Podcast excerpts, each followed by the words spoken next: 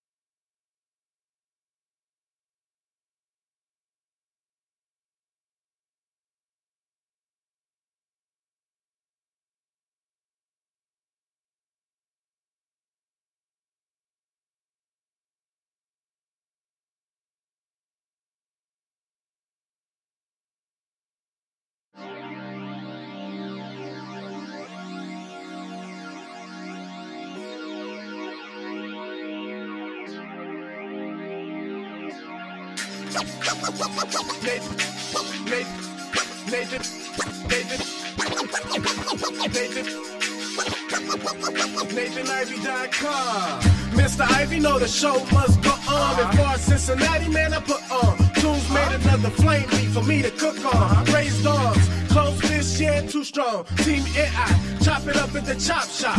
Top notch with the king flow, the hot shot. Cop squats in, listen to the real. Jumping like hopscotch. Nobody harder than, oh, no, think not. Not only citywide but nationwide. Uh. Superlative, keep it locked like them Haitian guys. Uh. Put the truth in the airways, we talk about it. Uh. Brand new like the templates, let's be about it. Who got the info about it? Hey yo, John be the rapper, got them jamming when they play him. Staying in my lane, they ain't gotta okay him. Who the host with the scoop? Yeah, they gon' say him. I so superlative like a bag of drippos. Show you where the bricks at, Cincinnati Reds at. One time where my people at. Team NI where my people at. It's the 513, yeah, you know the flow. What's the word, Nate? Let them know the show. One time where my people at. Team NI where my people at. People at. People at.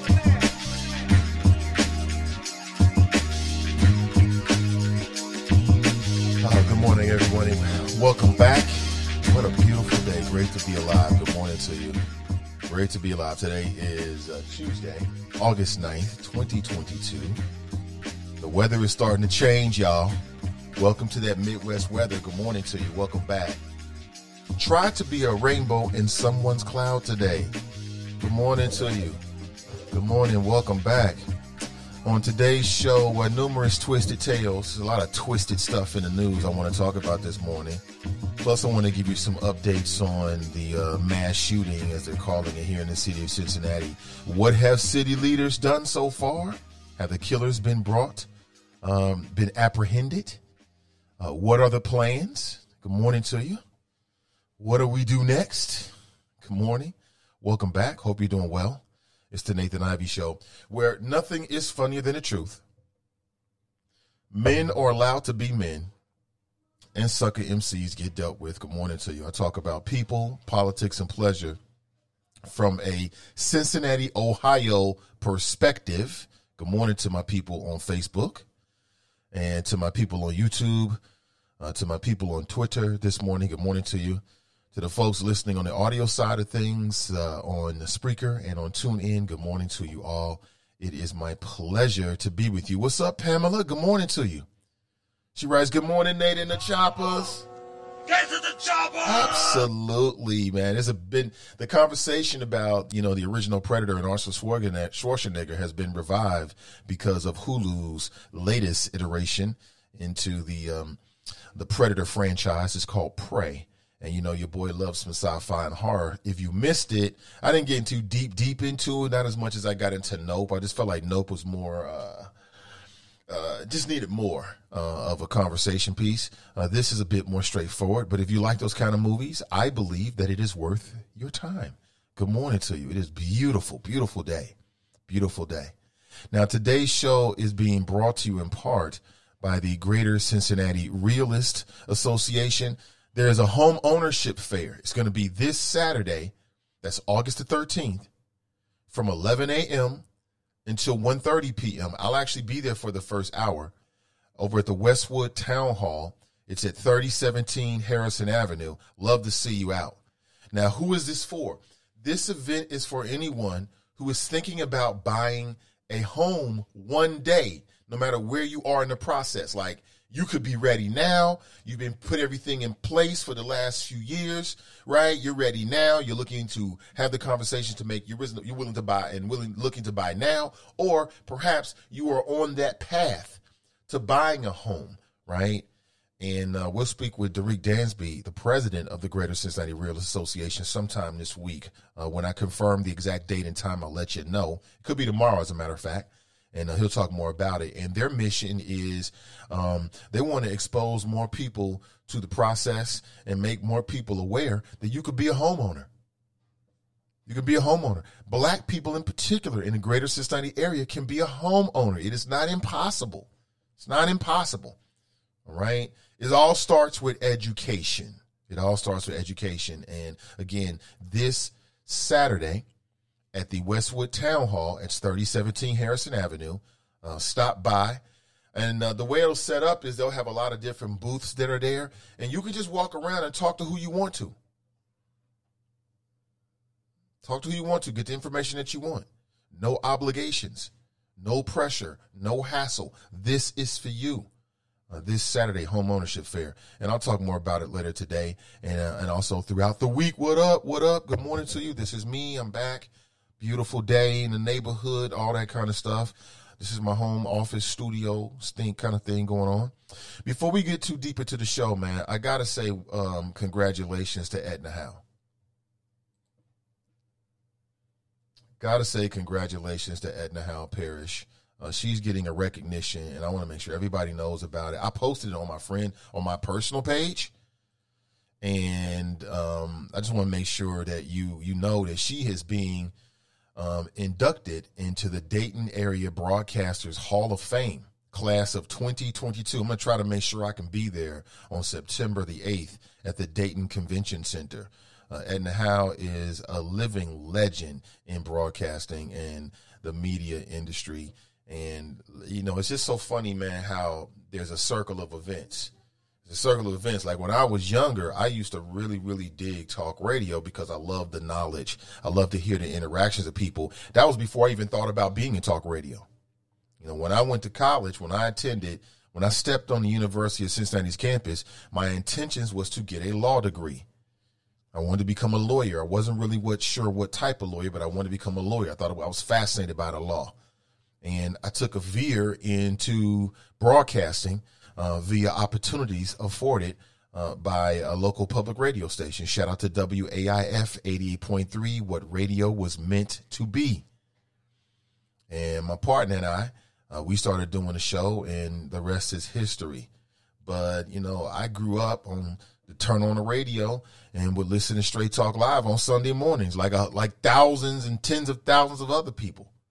Uh, never thought I'd get a chance to meet Edna Howe, and now, of course, we're working together with the with the updated revamped version, the digital version of Straight Talk Live. Uh, but this is well, well, well deserved, well, well deserved. And uh, Edna continues to be a consummate pro.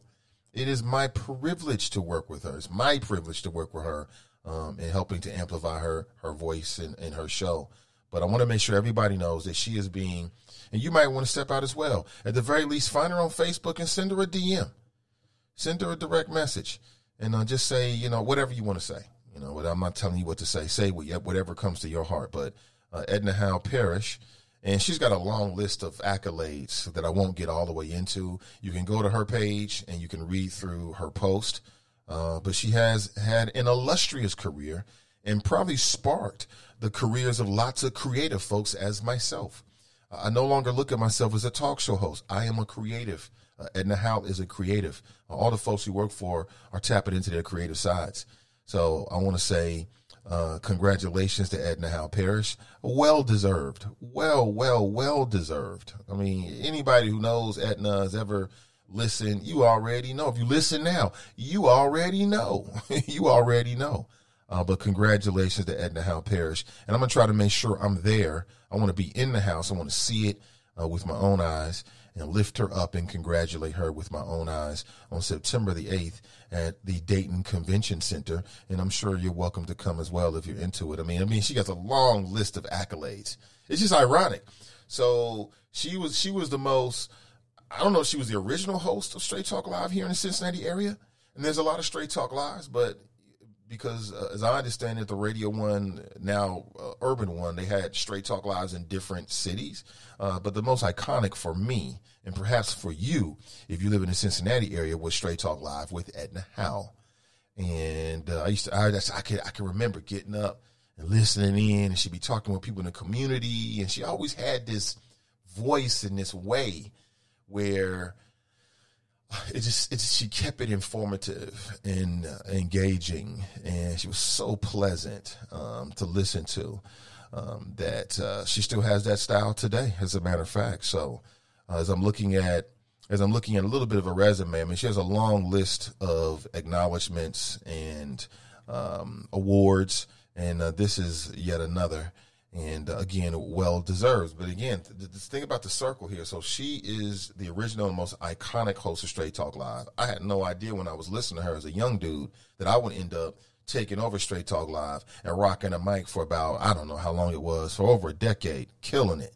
You know what I'm saying? And re revamping, rethinking what we expected Straight Talk Live to be. And now again, we're working together. Uh, so perhaps the two most iconic hosts of Straight Talk Live now working together. I don't know. Cincinnati got something special. I don't know who's paying attention. I, I don't know, but Cincinnati has something very, very special that's growing, and, and, only a few really know about it. But it is what it is. You know how this world works. Uh, people don't appreciate you until you're dead that's when they give you the love. when you got six feet of dirt over you, uh, it's rare. It's rare for you to get your flowers when you're alive. That's why I'm spending so much time right now to give Edna Howe her flowers because she deserves it. So lift her up, everybody. Uh, congratulations to Edna Howe Parrish. I mean, it is it is my privilege to work with her and help amplify her show and her voice.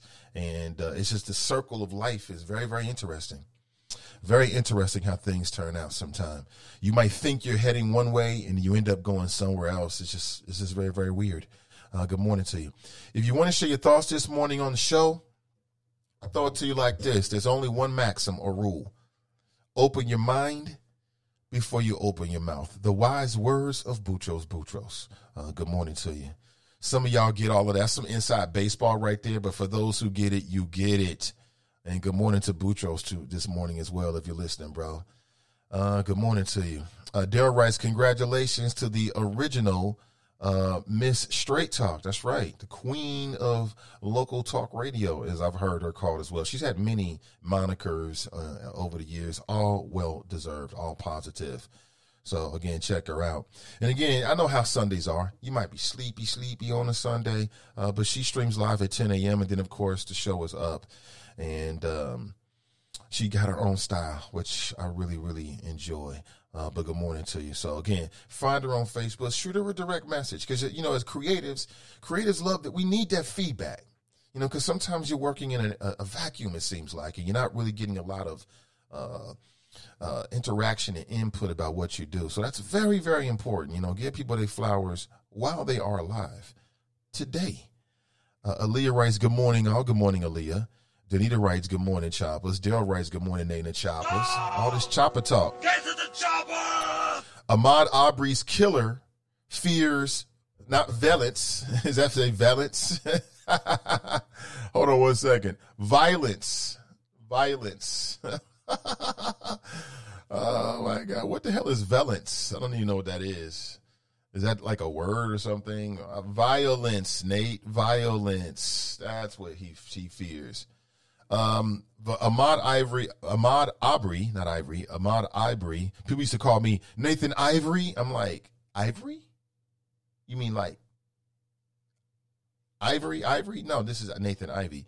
But anyway, uh, I saw I spelled it incorrectly here. I am not infallible, but the show and the flow is superlative. Ahmaud Arbery's killer feels fears violence in prison fears violence in prison.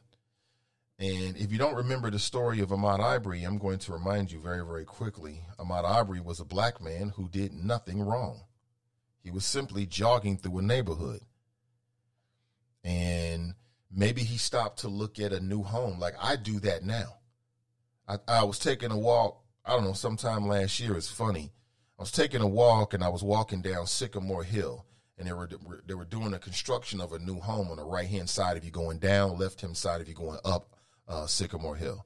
And it looks pretty dope. It's all modern and everything. Some of y'all might know what I'm talking about. And I remember stopping and looking at it, and I was just looking at it and admiring it, and like, you know, literally trying to look through the window to see what the inside looked like. I don't know. I like a little HGTV. I like those home design shows sometimes. So that's all it was. It was innocent. And the thought went through my mind like, damn, that's probably what Ahmaud Arbery was doing. Black man. And then three white men ran him down on a pickup truck and shot him in the side of his in his side with a shotgun and killed him. Talking about they thought he was a burglar, and when they told him to stop, he wouldn't stop. Now these three white men have all been sentenced to a very, very long time. I think two of them, I think they all got life essentially. They all essentially have, get, have, been, have been given life. Two of them were related, father son combination. That father son um, racist combination. They they literally ran this man down and shot him for no reason. no reason. Talking about oops, my bad. We told him to stop. But now one of Ahmaud Arbery's killers fears being slain in a Georgia state prison. Court documents are now being uh, have now been it's been re- revealed via court documents, and he is trying to get into a federal prison. He doesn't want to go to the Georgia State prison because he feels like the federal prison might give him more protection. Apparently, he received uh, so many death threats that he can't even. He's lost count. The number that was attributed in the the article I read was eight hundred. What's up, bud? Good morning to you, man. How you doing? How'd you sleep? You brushed them teeth? Go hit them teeth, man. Hit the teeth. Hit the teeth, bro. Come back. So apparently, this man has received like 800 death threats plus. and all I can do is chuckle. And, you know, when they say prison justice, this is exactly what I'm looking for. Now, I would take Ahmaud Arbery coming back rather than being in the situation we're in any day. As I said before, I wish that brother had a weapon on him. So when they rolled up on him, he should have blasted them fools. That's what he should have done. But he didn't have a weapon on him. That would have been justice. Or if the family of Ahmaud Arbery caught up with them boys and did what they do, that would have been justice. But, you know, this is the polite justice that we all got to go with. And they've been convicted. So I guess that means justice has been served and all that kind of stuff. Uh, but uh, now he fears for his own life. He thinks he's going to be slain in prison. And if I wake up one morning and I find and I read that he has been, I'm not going to shed a tear. In fact, I don't want that to happen, but whatever happens, happen. I mean, same with the guy that killed uh, Nipsey Hussle. He's going to spend the rest of his life in fear. They tried to get at him during a trial, sliced the back of his neck up and everything. So, uh, if I wake up one day and I read in the paper that both of those gentlemen have been met with uh, prison justice, it is what it is, homie. Watch what you do to people. But think about this. I, I wonder how Ahmaud Arbery felt because we've seen the video of him like jog, like running for his life, and then they're chasing this man. Like, just think about the mentality. This happened during our lifetime. Think about the mentality. Like, literally, got into a pickup truck with loaded weapons, followed this man, chased this man down, ran this man down, and then shot and killed him because they thought he might have been a burglar even if he was a burglar. What are you, Judge Dredd? I mean, the mentality of some of the folks in this world, man, I'm telling you, this is a very twisted tale. But parts of me feels like, and we're talking about Travis McMichael. That's who we're talking about. He's one of the men who involved in the killing of Ahmaud Arbery, uh, along with his father, Greg McMichael, and their neighbor, William Roddy Bryan all felt guilty back in February of 2020 of the shooting death of uh, Ahmaud Arbery uh, down in Glynn County, Georgia. And they were convicted in November of 2021 on state murder charges. The McMichaels were sentenced to life in prison without the possibility of parole. That's exactly what they deserve. The, the, the death penalty is too civilized for them. It's too civilized because what they did to Ahmaud Arbery wasn't civilized. He didn't get a warning. He didn't get a last meal. Mm, that's too civilized. Uh, that prison justice, though, the men on the yard, it is what it is. Uh, I want them to suffer, quite honestly. I want Mr. Travis McMichael to suffer for a long time. And then they come for him. That's just me. You know what I'm saying? That's just me. You ain't got to be like me. Be better than me, you know? You know, turn the other cheek and all that other kind of stuff. That's a great thing. Uh, however, whatever happens to them happens to them. Remember Jeffrey Dahmer? When uh, somebody put his head through a toilet bowl, literally, I ain't had no th- no thoughts about it. You get what you get. Leave people's family members alone. If not, this is the kind of justice you might have to deal with. Uh, but what do you think? 513. Am I being too strong? Am I being too harsh?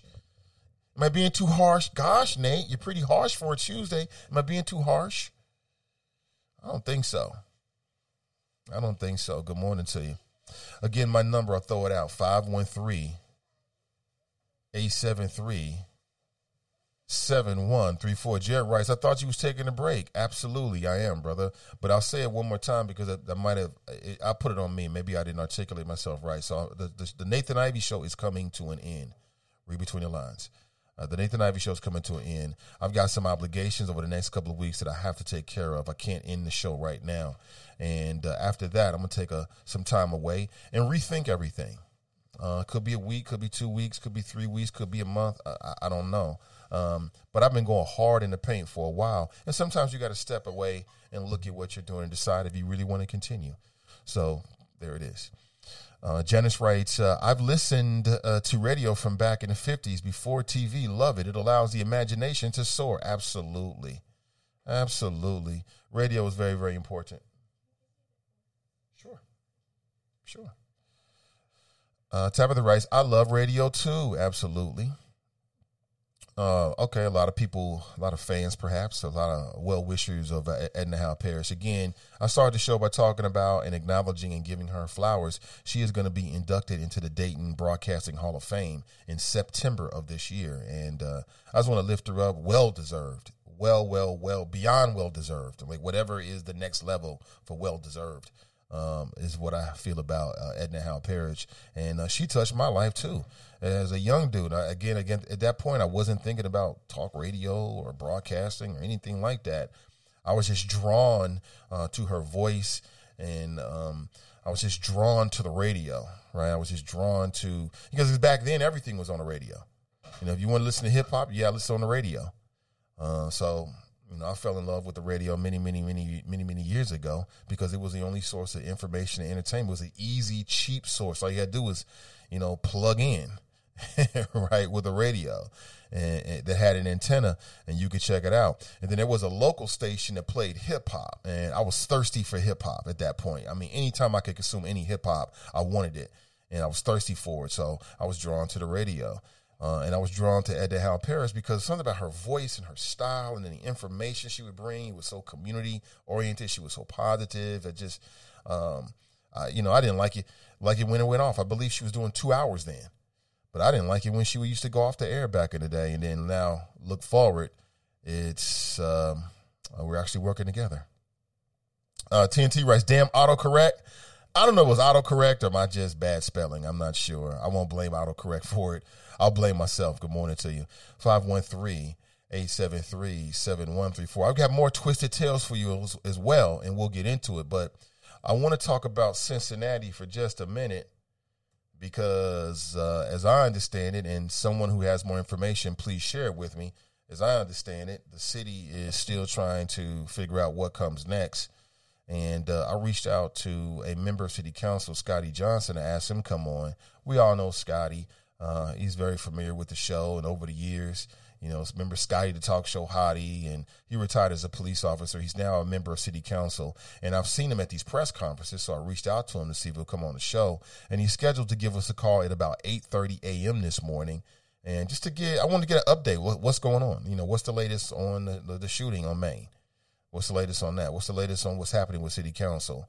Um, you know, what, what what can City Council do? Like I said, there's only so much that the council and mayor can actually do as it relates to like dealing with gun violence. There might be some other things they can they can do.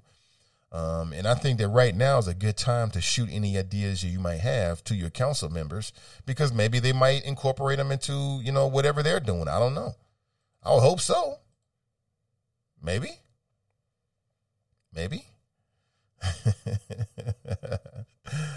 Uh, David writes, those varmints have the nerve to fear for their life.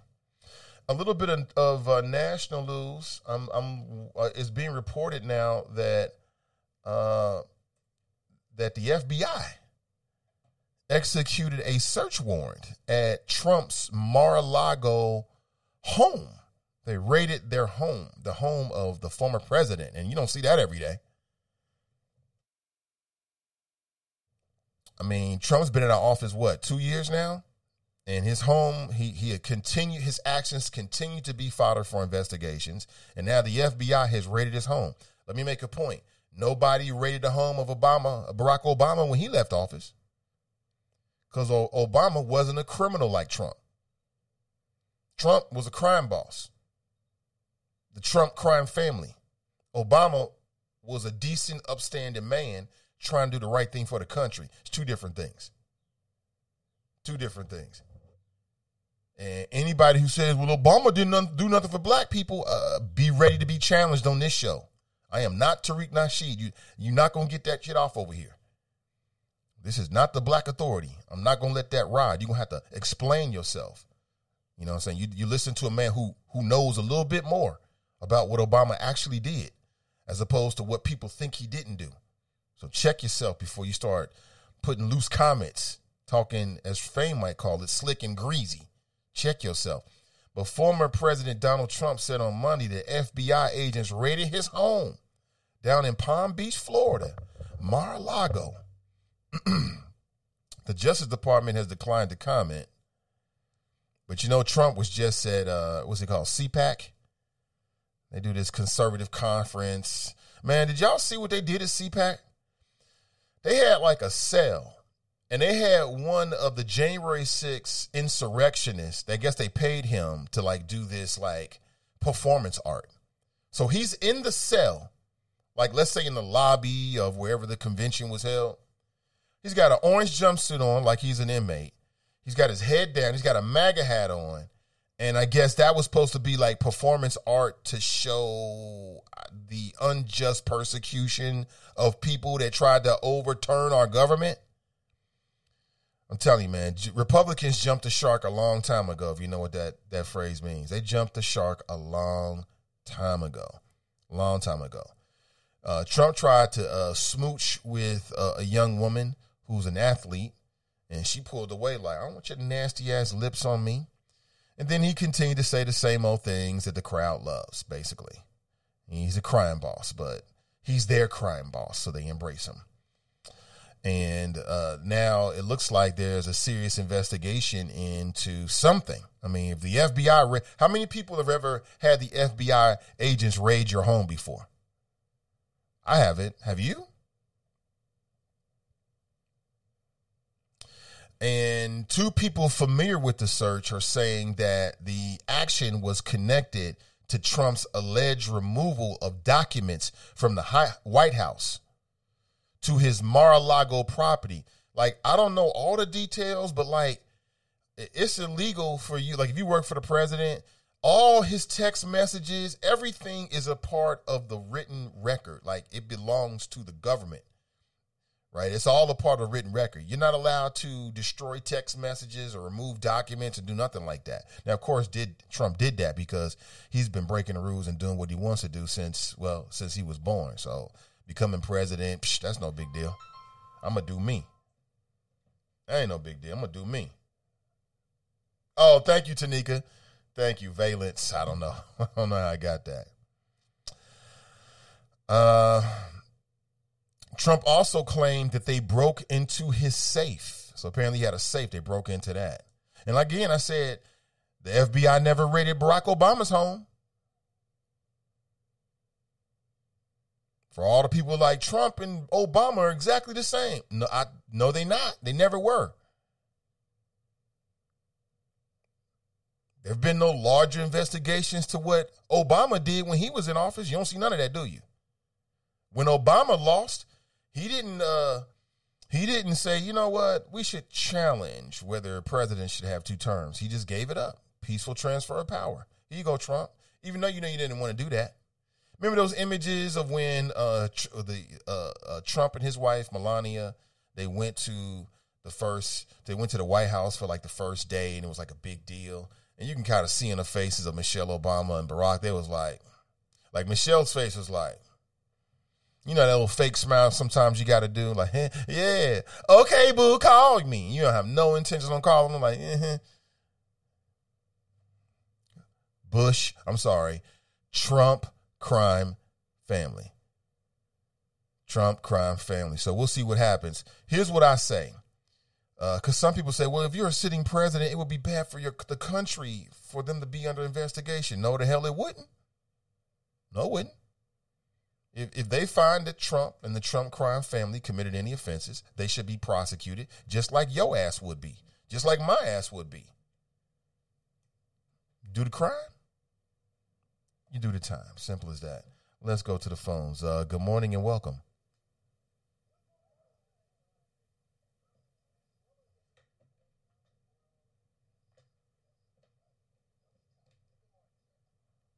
Uh, good morning to you, John. Welcome.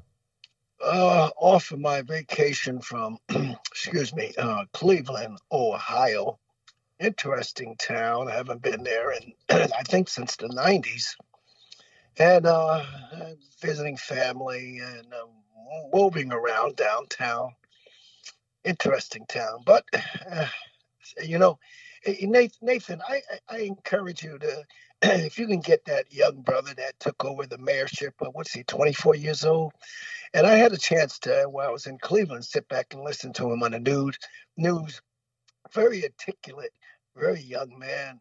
I think he's gonna you know, watch him very closely. He's on a ladder headed up to the political circle, but let's see what he can do with that town because it needs a lot of work, a lot of help, violence, like in a lot of urban cities are taking off. But this young man, I was very much impressed with listening to him talk as the reporter was asking him about issues and topics that need to be taken off. I think you should put that on your schedule to make some time to sit down and interview him. He might be the next rising young black star coming up in the political circle. Okay, let's keep the stop topic the way you have it, which is the thug, the previous thug that left the White House. Uh, I call him Hitman, Donald Trump, Hitman. aka aka the Joker. That's what he is. You know, you know, I said to you, Nathan Abbey, and many of my friends, excuse me, across the country, as well, well as a good friend of mine in California, I said to him a year ago before January 6th, I said, either you take Trump out or lock him up, because this guy is building a secret army. Well, we saw a year later, after he lost the presidency, he built, he influenced the secret army to go and take over the Capitol and overthrow the government. I mean, everybody saw it in living color around the world, the crimes that he committed. And that was just one crime. Nobody talks too much about the other crime when Barack Obama and Hillary set him up with that virus. Oh, that was a clear setup before Barack Obama left. And a lot of people don't know before Barack Obama left the White House, you know how it is, Nathan, when you turn over information from one administration to another administration. Well, they set Trump up. Because just before Barack just before Barack Obama left the White House, he had a one day conference dealing with viruses. Here's the setup. And 30 of Trump's people were invited to the White House to that one day conference. This is, and Barack Obama but basically was saying, this is what you got to do if you get another virus. Everybody forgot about that virus that Barack Obama had, czar, czar, whatever name that was. And 60, maybe 80 people died across the country. But Barack Obama jumped on it. And he got scientists and doctors involved. They nipped that virus in the butt. People forget about that.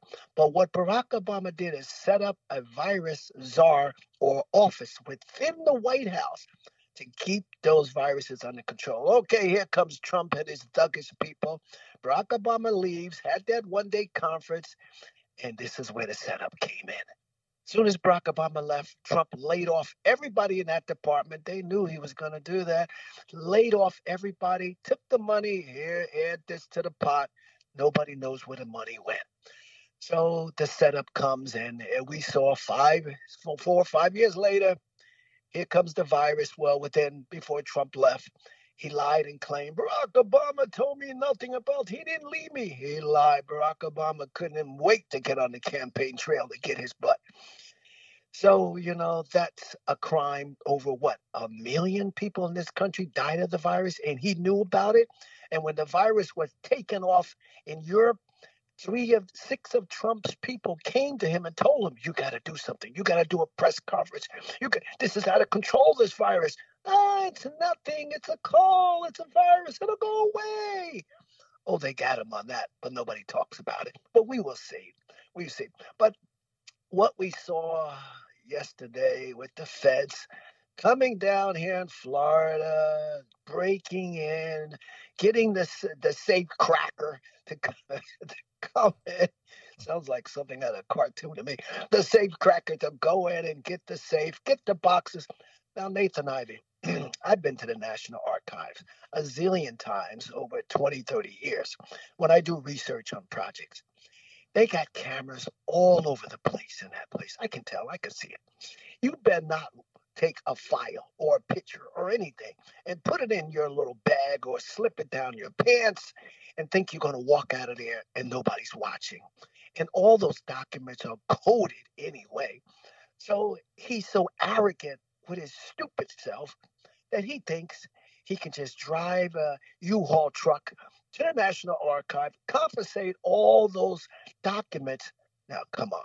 They know what he has because once those documents are in the National Archive, it's coded, it's on the microfilm, it's on a microfilm, and it's up on the cloud. But certain things they'll put on the cloud, certain things they're not. It all comes down to those classified information. What the Russians have, seen, the Republicans and Democrats are not talking, telling you what John from Florida is telling you. That classified information that the Russians may have that can put all of us in harm's way. And that's what they're not telling you. So they're sugarcoating the media and they're letting you know what they want you to know and what you don't want to know. They got him. The, the Don, the mobster, the Godfather, the, the Joker, whatever, all the names you want to call him. I'm waiting for uh, your guy, the West Coast, to call because I know he's listening to me. You know, these are crimes that it's a joke, but the bottom line, and I'll leave you with this he's going to escape. He's not going to be held accountable. This is all a joke to me. And the joke is on us. I'll tell you why he's going to escape. If you look at Reagan and Senior Bush with that Iran Contra garbage, they should have been locked up. And Oliver North testifying with his uniform on, with his hands up. What did he do? Plead the fifth. He won't talk. He won't talk. Because if he talked, he's going to implement Reagan and Senior Bush, which broke laws and they should have been locked up. Then you move forward with Senior Bush again. You're dropping those bombs over Nicaragua, you know, the stuff that he was doing. You move forward again. Here comes Senior. Here comes, uh, well, you say uh, Barack Obama didn't commit no crimes. I'll beg the difference. Wait till my book comes out. I'll point out a hundred things that Barack Obama does, broke crimes, and you don't know about it. I'm not telling you now. You move forward. Here comes stupid Trump. Well, well uh, let's go back. Bush and Cheney. Now, remember when Barack Obama came in? He did a press conference, and the, and that press conference had reporters in. And one one reporter in the back, his question was, Barack Obama, what are you going to do about Bush and Cheney? Oh, I don't got time to deal with that. This country is on a free fall, and I got to. Uh, really? Are you kidding me? Bush and Cheney sent American soldiers over to fight a war that nobody wanted for the oil and the cocaine. They don't want to tell you that. For the oil and the cocaine, over 5,000 boys and girls dead, and you're not going to hold them accountable? Ah, that's a part of another crime with uh, Barack Obama. We'll deal with that another day. So here comes stupid Trump and his finales. He broke more laws, he broke crimes, and he's not going to be held accountable because of the pattern I just showed you with previous presidents that break laws. It's all a smokescreen, people. If and if I'm shocked if they do, if the D if the DOJ decides to move forward with this, I don't think it's a Nathan. Let's end with this. There are deals that are cut, and you know, with Republicans and Democrats behind the scenes. You think the Biden administration and DOJ and FBI is not sitting down with that rat and telling him, you try to run for president and see what's going to happen. We got the goods on you, your wife, your kids. We got you. So you can run your mouth and scream and yell all you want. You're not running, pal. You're not running. If not, we'll get you. So, you know, expect the factless governor down here in Florida. You think Trump is bad. You think our former governor in New Jersey, I call him Chris Crispy, you think he was bad in New Jersey. DeSantis here in governor, hold on to your bootstrap. This guy's a nut. With and he's John, playing the game. With that, John, I got to make a move, bro. I appreciate you. Take care. Have a nice day. You too, man. Yeah, he would know. I hear. I don't. I don't like what I'm seeing from DeSantis. John be going off. All of that, and the man don't vote. All that shit he talking, and he don't even vote. He don't even vote. It's just amazing to me, man. See a few things on my radar screen this morning 513 873 7134. Not in any way to discredit what he had to say, but the man don't even vote. he don't even fucking vote. Crazy. So uh, let me talk about Cincinnati because coming up here in about 10 minutes, I'm scheduled to get a call from Scotty Johnson, who is a member of City Council. This is his first term. And he's also a former Cincinnati police officer. So uh, he's got uh, an expertise and a lens that perhaps most don't. And uh, I want to get his thoughts on what's new. You know, is it unrealistic for to to think that city council and mayor are supposed to like come up with some plans and deal with the crime? I, on some levels, I think it really is. On some levels, like, what can you do to stop gun violence? You know what I'm saying? Like, realistically, what can you do to stop gun violence? Have we done everything that we can? Have we tried and tried to do and everything we can. I don't know. I mean, people are searching for ideas. I'm reading about new surveillance cameras and now new police tactics like targeted patrols. But there was police officers standing right there. They're standing right there. It, it, there's a there's a certain mentality on the streets or in our community that don't really care when it when they get when they get ready to pull the trigger, they pull on the trigger maybe a mix of long term strategies, like really investing for the long term in our families and opportunities, and then like real time strategies is what we're looking for. you know, we see this. To me, it seems like a circle. You know, shooting happens, everybody outraged.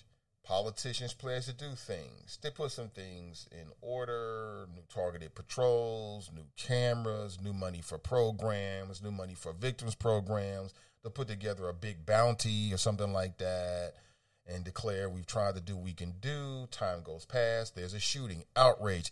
Am I the only one that sees this circle? But let's go back to the phones. Uh, good morning and welcome. good morning, dear brother. Good morning. How are you? I'm doing well. Sister Iris, welcome. Thank you. Thank you. You know, I will click in, turn on, and be moving and grooving, but listening. And so the last couple of days, I've been extremely busy. Um, either it's with Brothers in Motion, aka the Water Boys, doing the work on the collaborative, trying to assist my husband at our own business. Now school time. I have a granddaughter who's attending SCPA, and a grandson who, our latest grandchild, who um, was born with some health issues. So it's been really, really busy. But I just want to say to you, dear brother, uh, I find this show to be so informative that it wakes me up in the morning. And when I don't get to hear Nathan Ivy and the Choppers and hear divergent points of view and conversations and dialogue, I'm feeling lost in the tomato sauce. So I'm just going to say that to you and leave it right there. Everything that you have done, everything that you have accomplished, I'm extremely proud of the footprint that you have left. Um, uh, we'll leave, we'll continue to do, built here. It, it has been phenomenal and an assistance to our community. Before um, Council Member Johnson comes on, and I want you to add this to your list because we did have a community dialogue last night on the use of the N word by city employees. I was on for about an hour. Okay, great, great, great. I, did you? What, what, were your thoughts? Did you learn anything new? Um, uh, hear what's coming down? Well, I, not well. Yes and no. So I, what I learned new was just knowing that it, it, seemed like everybody on the line agreed that there needs to be a zero tolerance policy. So that was I, I was relieved to hear that from um, the the interim super not superintendent but the interim police chief and all the people on the line. Mm-hmm. So I, I thought that was a great thing. What I didn't hear because I had to jump off and I was doing things with my son is okay. So what's the road to the policy? And I know that, that that's where you were pointing as well. Like you were really focused on that. But what's the road to the policy? When do we change the policy? How can the community be involved in helping um, the change the policy? Whose responsibility is it? So that's that's what I'm looking for. So there are two roads to changing the policy, and I think I'm sorry, Nathan. Are you still talking? No, I'm not. There's two roads to change to the change of policy. The city manager has all rights and, and responsibility to the change of the policy. I think we, because last night we had the new director of our, our law department, we had someone there from HR to walk us through the process. So part of what we have Cincinnati is your legislators who write legislation. The other part of what I wanted to bring and continuously will bring is the administration who does the day to day, the everyday work of the city, right? While we're negotiating with our legislators what things we want to be written, they are working on things that are currently on the books, running the city and doing the daggone thing. It is the city manager's responsibility to change policy. What um, our law department said to us, Deputy Director uh, Emily Warner said, is that they're looking into the legal ramifications. They don't have to go and negotiate with unions, as I was told before the city manager can simply change the policy. I think where the ambiguity or where there could be some slip, slippery slopes is in arbitration. Now, remember two years ago, Nathan Ivy, the community assisted, um, uh, we submitted six points to the city manager, then Paula Boggs Muething, to negotiate into the FOP contract because a lot of protections and provisions will lie there. One of them was around arbitration.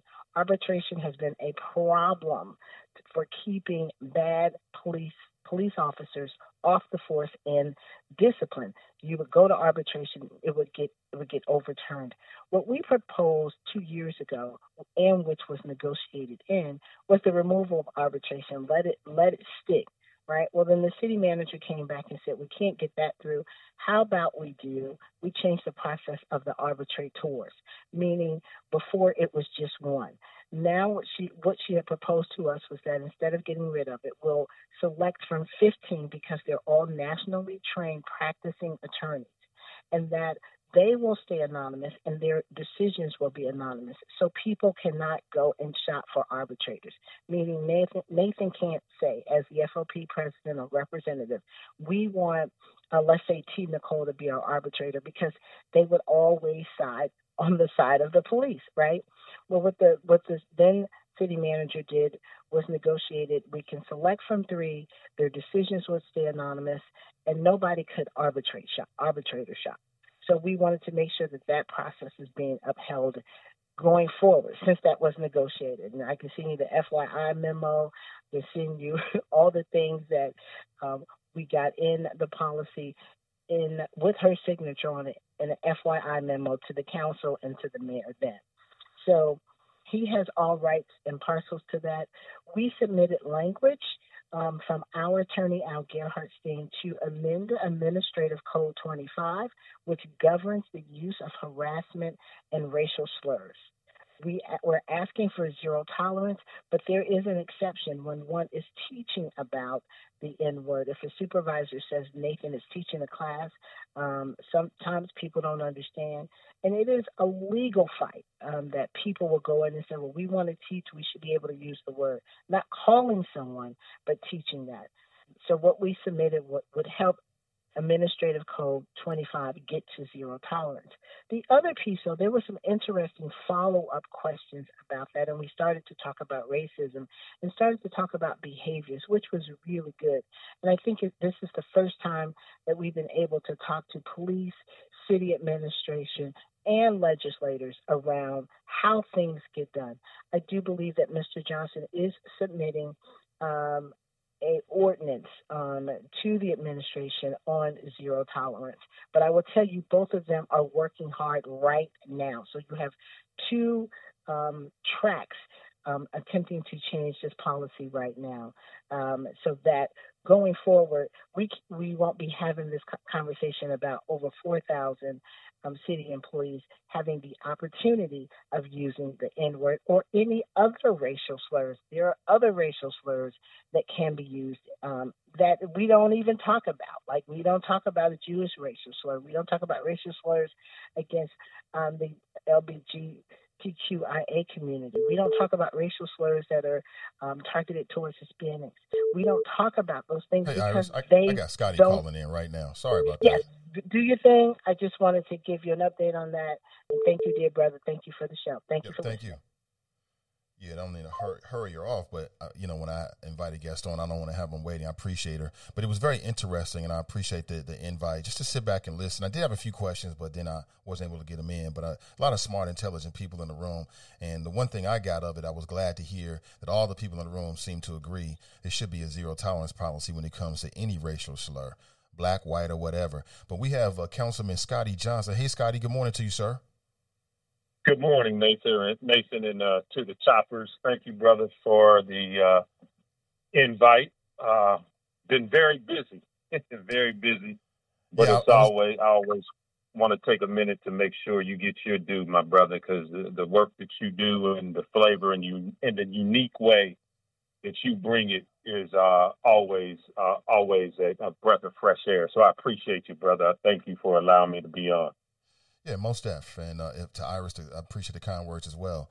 But yeah, I wanted to catch up with you, man. I mean, I've seen you on the news. I mean, looking very serious. a lot of very serious uh, things going on. So I just want to stay in contact with you in your office to get updates uh, as to what's going on, what's on your radar screen. And then we've had these two big high-profile things going on with, you know, CPD officers using the N-word, which, as a former CPD officer, I know that touches you and then also the shooting that we have over the weekend. So, can we start with the shooting and then work to the N word and then work to things that uh, you know or that your office is dealing with? Does that does that work for you? Absolutely, that that works. That, absolutely. Uh, So, what's the latest on the shooting? know- is there anything you can share with us? Well, the, the latest on the shooting, as most of you know, nine people shot uh, Sunday morning on Main Street, on Woodward and around Main Street. And um, that type of reckless craziness is just completely unacceptable. The new twist to this, Nathan, is the ATF has put up a $5,000 reward for the convict for the arrest and the conviction of uh, this uh, person that the, the persons involved in the shooting.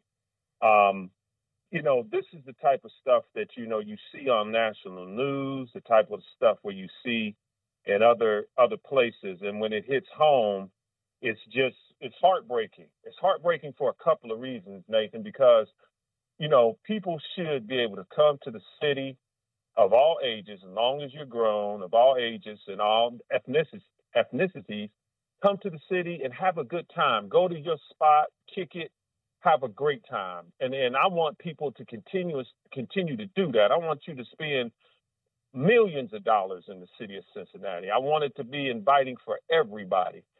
But when you have this type of reckless nonsense, what you do is you endanger everybody, brother. And that could have been somebody's mother, cousin, aunt, uncle, uh, daughter, son, you know, happen to be leaving an establishment and you want to get into a running gun battle, it appears. I'm not I'm not saying we know that for sure, but it appears it was two different shooters and you want to get into a gunfight over what?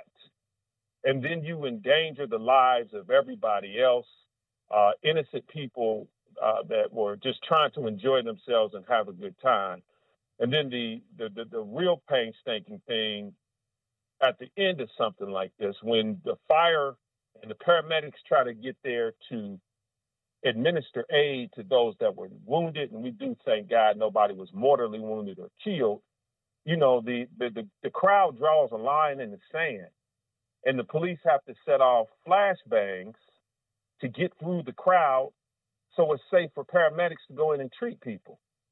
Now that's the you know some of this I don't get, I don't understand, I don't I, I don't get that. Um, but you know those are it's very few, it's very few people that cause this type of reckless, uh, disrespectful behavior to everybody that makes it bad. So you know I, I believe in personal accountability when it comes to this, Nathan. You know I know people are gonna beef, people are gonna have problems, but you have to solve that by picking up a gun and shooting at one another and then recklessly, you know, injure innocent people. That's the part that's most disturbing. Yeah, it's a very sad time. It, it really is. You know, from my standpoint, it's like so. So now, as a council person, it, it- there's a lot of pressure on you guys, right? Everybody's looking to see what you and Mayor Aftab are going to do, And I think it's Mm-hmm. fair on some levels, but I also think it's kind of unfair on some levels because, you know, you're dealing with a state legislature. You know, it's not like city council can just come radically change gun laws all on yourself without, you know, losing in a future court case. And but at the same time, it's not like you can't do anything. But what I've been hearing is that there's been some proposals about targeted police uh, patrols and more surveillance cameras, and I think all that's good. Um, but is that going to stop somebody from picking up a gun and pulling the trigger in the near future? Probably not. And Nathan, you are absolutely correct. I know more than likely everything is on the table, uh, especially when it comes to more surveillance cameras and probably upgrading the surveillance cameras uh, in our entertainment districts. Other major cities have them where they are monitored 24 hours a day, seven days a week. Um, that's definitely on the table. You did bring up legislation. State legislators have to get involved and have some semblance of sensitivity when it comes to the reckless nature of guns. First of all, America's got this love for guns that's just absolutely ridiculous. It's like, you know, you you people people are so proud to hold and own firearms. Now, I'm a I'm a I'm a gun owner. I'm gonna probably be one till they bury me. But there's a way to go about responsibly owning guns, and the reckless nature which we're seeing uh, with guns, the state legislator, the state legislators do have a role to play. I will say this, and I appreciate that.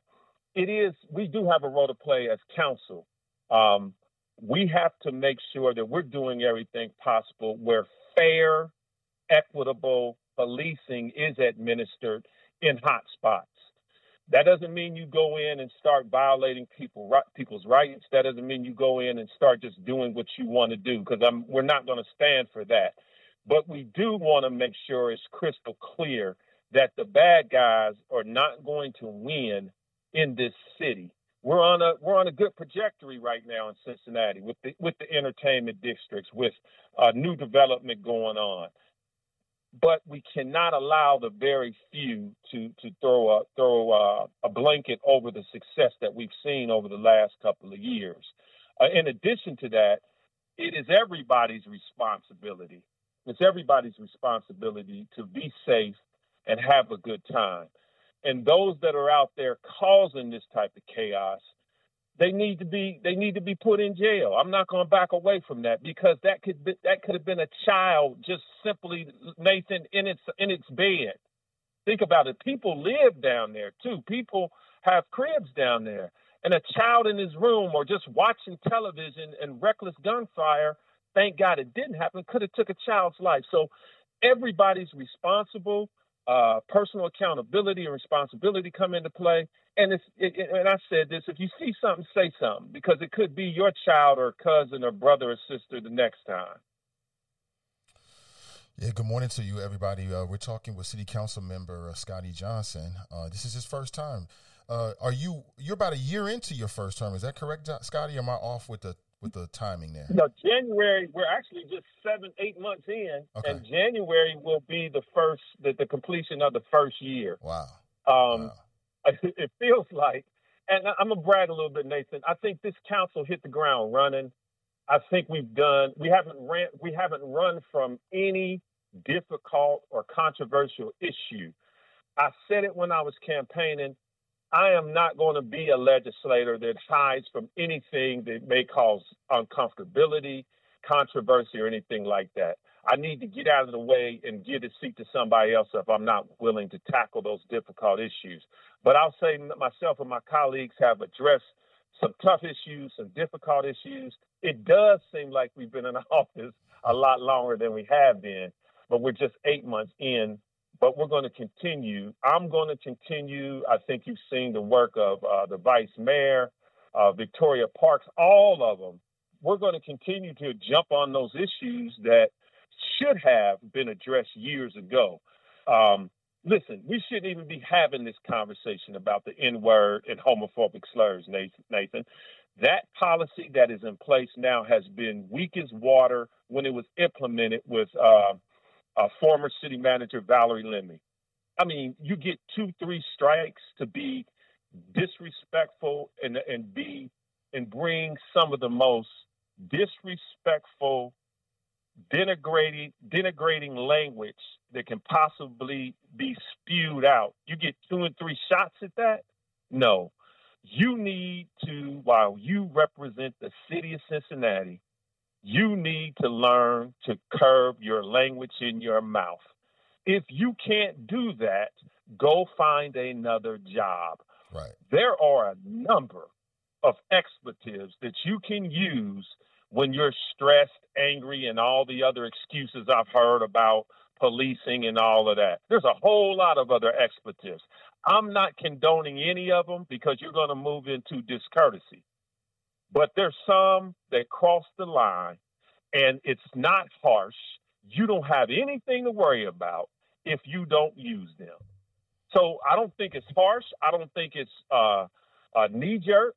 It's a weak policy that's been in line, been in, been in, been law for too long, and we've got the council in place right now to do something about it, and the manager, and I think we've got a new city solicitor, Emily, who who's not afraid to uh, uh to tackle this either.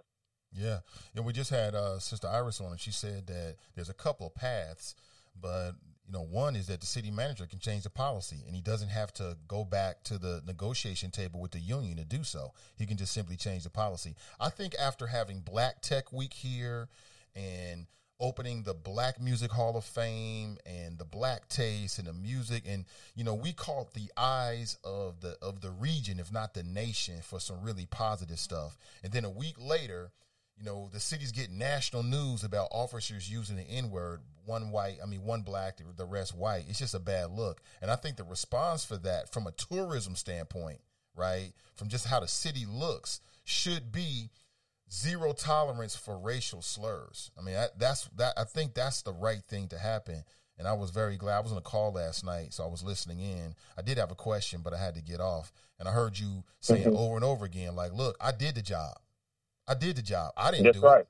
So if I that's didn't right. do it, that's my expectations. And uh, you made a point, and we made the point. I made the point here. Like I do see a difference in terms of like on the street, around. You know, you're not at work between brothers using the N word, N I G G A. But when I'm dealing with somebody on the job, let's say the city, I don't care if you're black or white. Don't call. Don't refer to me as a slur. You know, uh, you, you, are getting that's too comfortable. Right. I don't know you like that. That's right. You're on the job. And, and Nathan, that's right. And, and and and you said it. You know, here's here's the thing. No, while you work for the city, while you're representing the city, those 8, 10, 12, 14, 16 hours, whatever shift you, you're working, you have a responsibility to administer fair, equitable service. And I don't care if it's a fireman, I don't care if it's public works, I don't care if it's the police, uh, Cincinnati Recreation. You have a responsibility. If you can't do that, go work somewhere else. And you said it. I don't care if it's a, black man to black man. I don't care if it's gay person to gay person. Racial and homophobic slurs are completely unacceptable. And it's like I said previously, if you can't control your mouth for that time, you don't deserve the privilege to serve the citizens of Cincinnati it's not difficult and it's amazing it's amazing how people are now trying to specifically the fop president Dan Hils is trying to hide behind due process. Nobody ever said we were not going to allow a due process. It's going there will be an investigation into the allegation but you don't get to hide behind that. And then here's the cooker uh, nathan. What union really wants to have a public battle with us over the use of homophobic and racial slurs. You really want to have that conversation? So I say I invite it. I invite it. Let's have that conversation. But if you have people that you allegedly represent, and depending on the union, let's say the Cincinnati Police Department is 35 between 33 and 37 percent black now. So what does that say about you as a union leader trying to muddy the waters when it comes to 30, let's say it's 35%. 35% of your union that pays dues, that pays your salary, gets to be disrespected. and then 46, but let's say the city of Cincinnati is between 44 and 46 percent black that pay your salary get to be disrespected. So I'm, uh, it's just long overdue. It absolutely makes no sense. It's a no-brainer to me. It should be a 9-0 vote. And Nathan, I want to see something in place by the end of this month. Uh, we don't go back into full session till September, but I want something done, and I've made it crystal clear. I want something done before we before the end of this month, and that first meeting in sep- September, you will have legislation that's passed. Speaking with uh, City Council member uh, Scotty Johnson, if you got comments or questions, uh, put them in the chat and I'll try to get to them. And speaking of which, Scotty, we had a few comments and questions that came in. So somebody wanted to know okay. if is Shot Spotter does Shot Spotter cover uh, Main Street, and do you think it's still worth the money? Shot spot, I, I, don't believe, I don't think, now I'm not sure, I don't think we have shot spotter down there. Uh, we do have cameras down there. But I do believe it is worth the investment because of nothing else. I think the statistics were, were unbelievable. Even when shots were actually fired in specific parts of the city, when shots were fired, there, the call for service was only around 30 something percent. So think about that, Nathan. 70% of the time where shots were fired in specific neighborhoods, nobody called the police. With Shot Spotter, it automatically alerts the police and it does a good job of pinpointing where those shots came from. And those are things that we do need to make sure that every neighborhood is safe and there's always a 100% response when shots are fired because God forbid somebody can be wounded and nobody calls the police and then you have somebody lying there that possibly life could have been saved with shot spotter at least the police respond to shots being fired. Somebody wants to know has shot spotter ever led to a conviction? I, be- I believe shot spot I could not say for sure but I do believe shot spotter has led to has has pointing out an area and then after an investigation and or short pursuit you did get the shooter in some of those in uh and and, and some of those incidents. So uh, yeah it did it, it it puts you within a couple of I, I, if i remember correctly maybe within 20 yards of where it came from and if you get that, then you can start a surrounding that area, moving in from where it came from.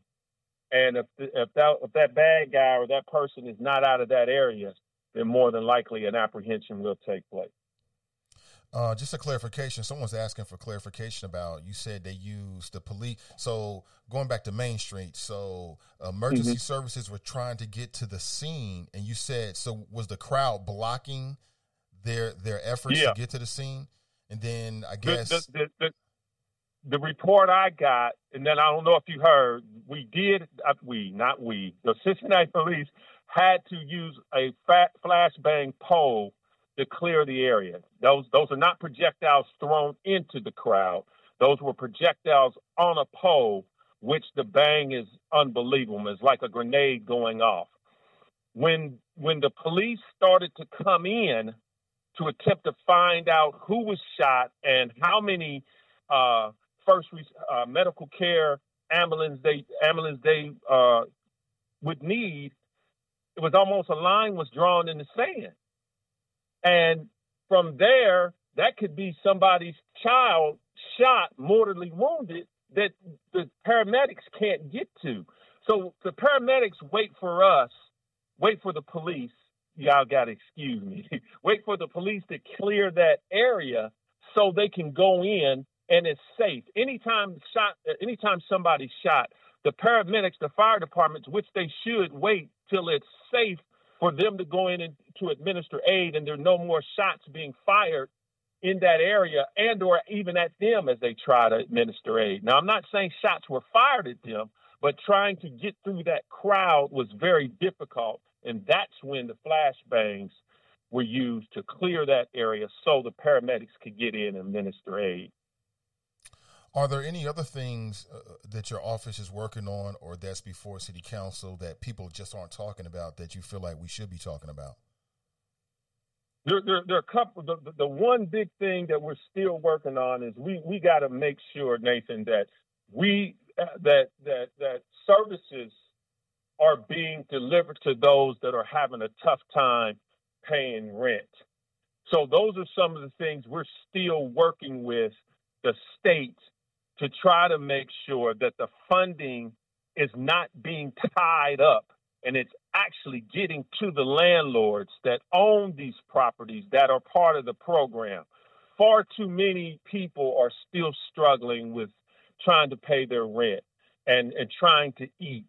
And we're working feverishly with the state to make sure it's not getting tied up in the red tape to where people are being put out of their homes or, or, are being put out of their homes. That's just something we got to continue to work on. That's something we got to continue to fight.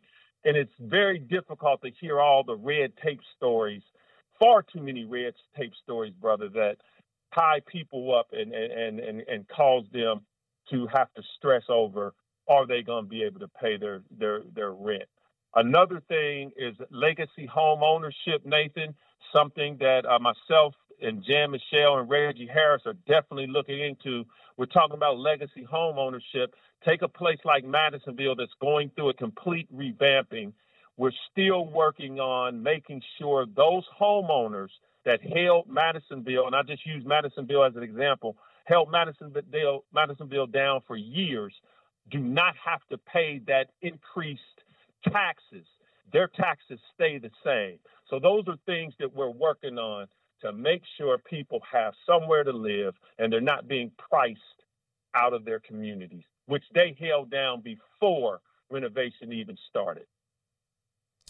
Well, Scotty, listen, brother, I appreciate your time, and uh, let's stay connected. Like you know, uh, as I said before, always an open door policy, and uh, just let us know, man, what's going on. I appreciate the work you're doing for the people. Nathan, thank you, man. Keep up your amazing work, brother. And, and anytime, anytime, I really appreciate the opportunity to talk to the choppers. You have a great day, Nathan. You too. Appreciate That's, you, Scotty brother. Johnson, Uh-huh. everybody. Bye-bye. Appreciate him. So back to back to back, right? We we talked with Sister Iris and we talked with Scotty Johnson, giving them perspective from the people that's actually right there doing it. Who knows better about this stuff than than these individuals, right? Uh, so I really appreciate them uh, calling in and sharing their thoughts with us. Let me take a quick pause for the cause. We'll come right back. It's the Nathan Ivey Show, where nothing is funnier than the truth. Men are allow- allowed to be men. And of course, as I've said before, sucker MCs get dealt with. We'll be right back right after this.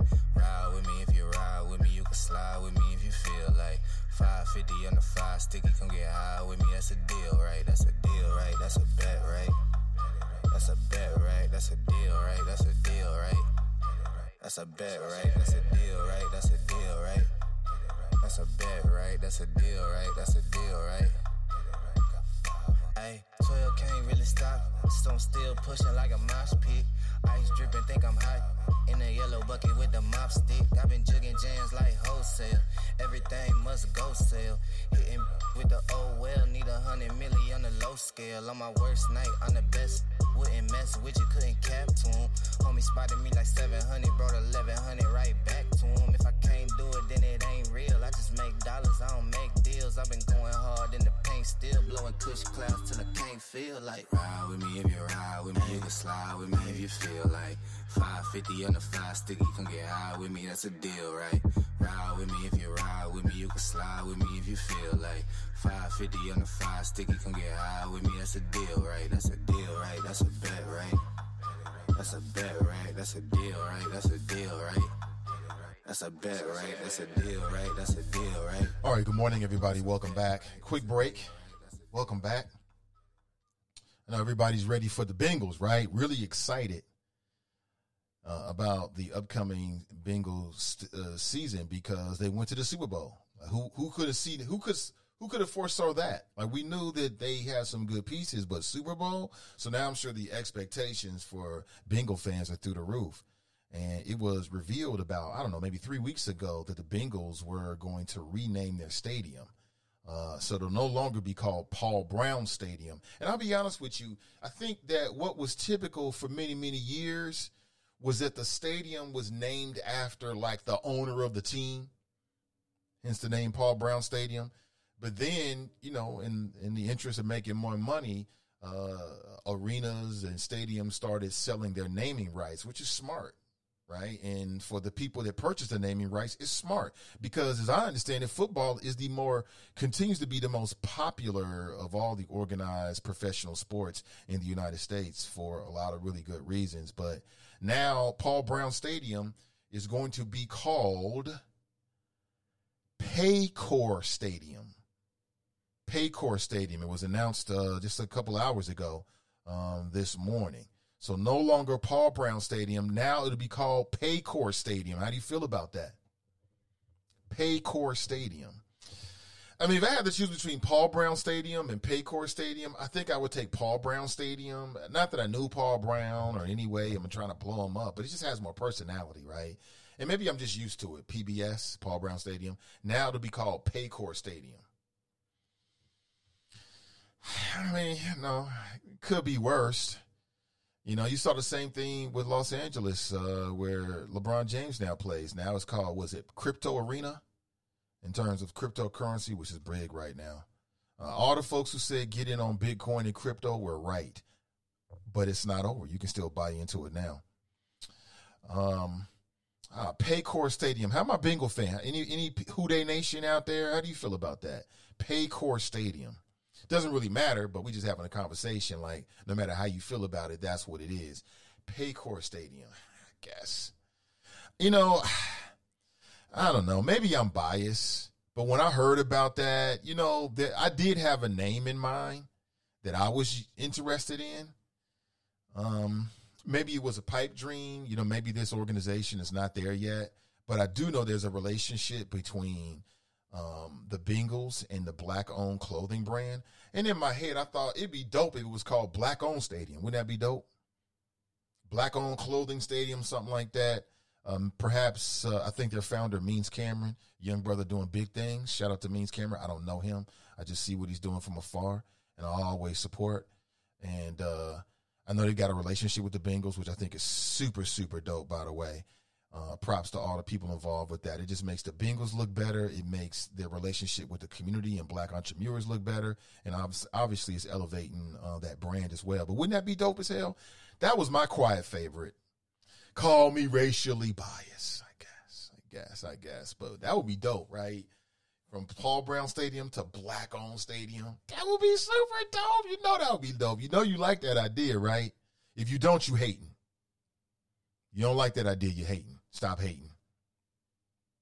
Victoria writes, uh, Paycor Stadium don't got that flow. It doesn't have that flow. This there's no superlative flows to that. It's just like and see that's the thing about it, you know you're just so used to the name of a, the stadium, especially when it's like the name of a person. Which you know, if I owned a stadium, should I put my name on it too? I guess.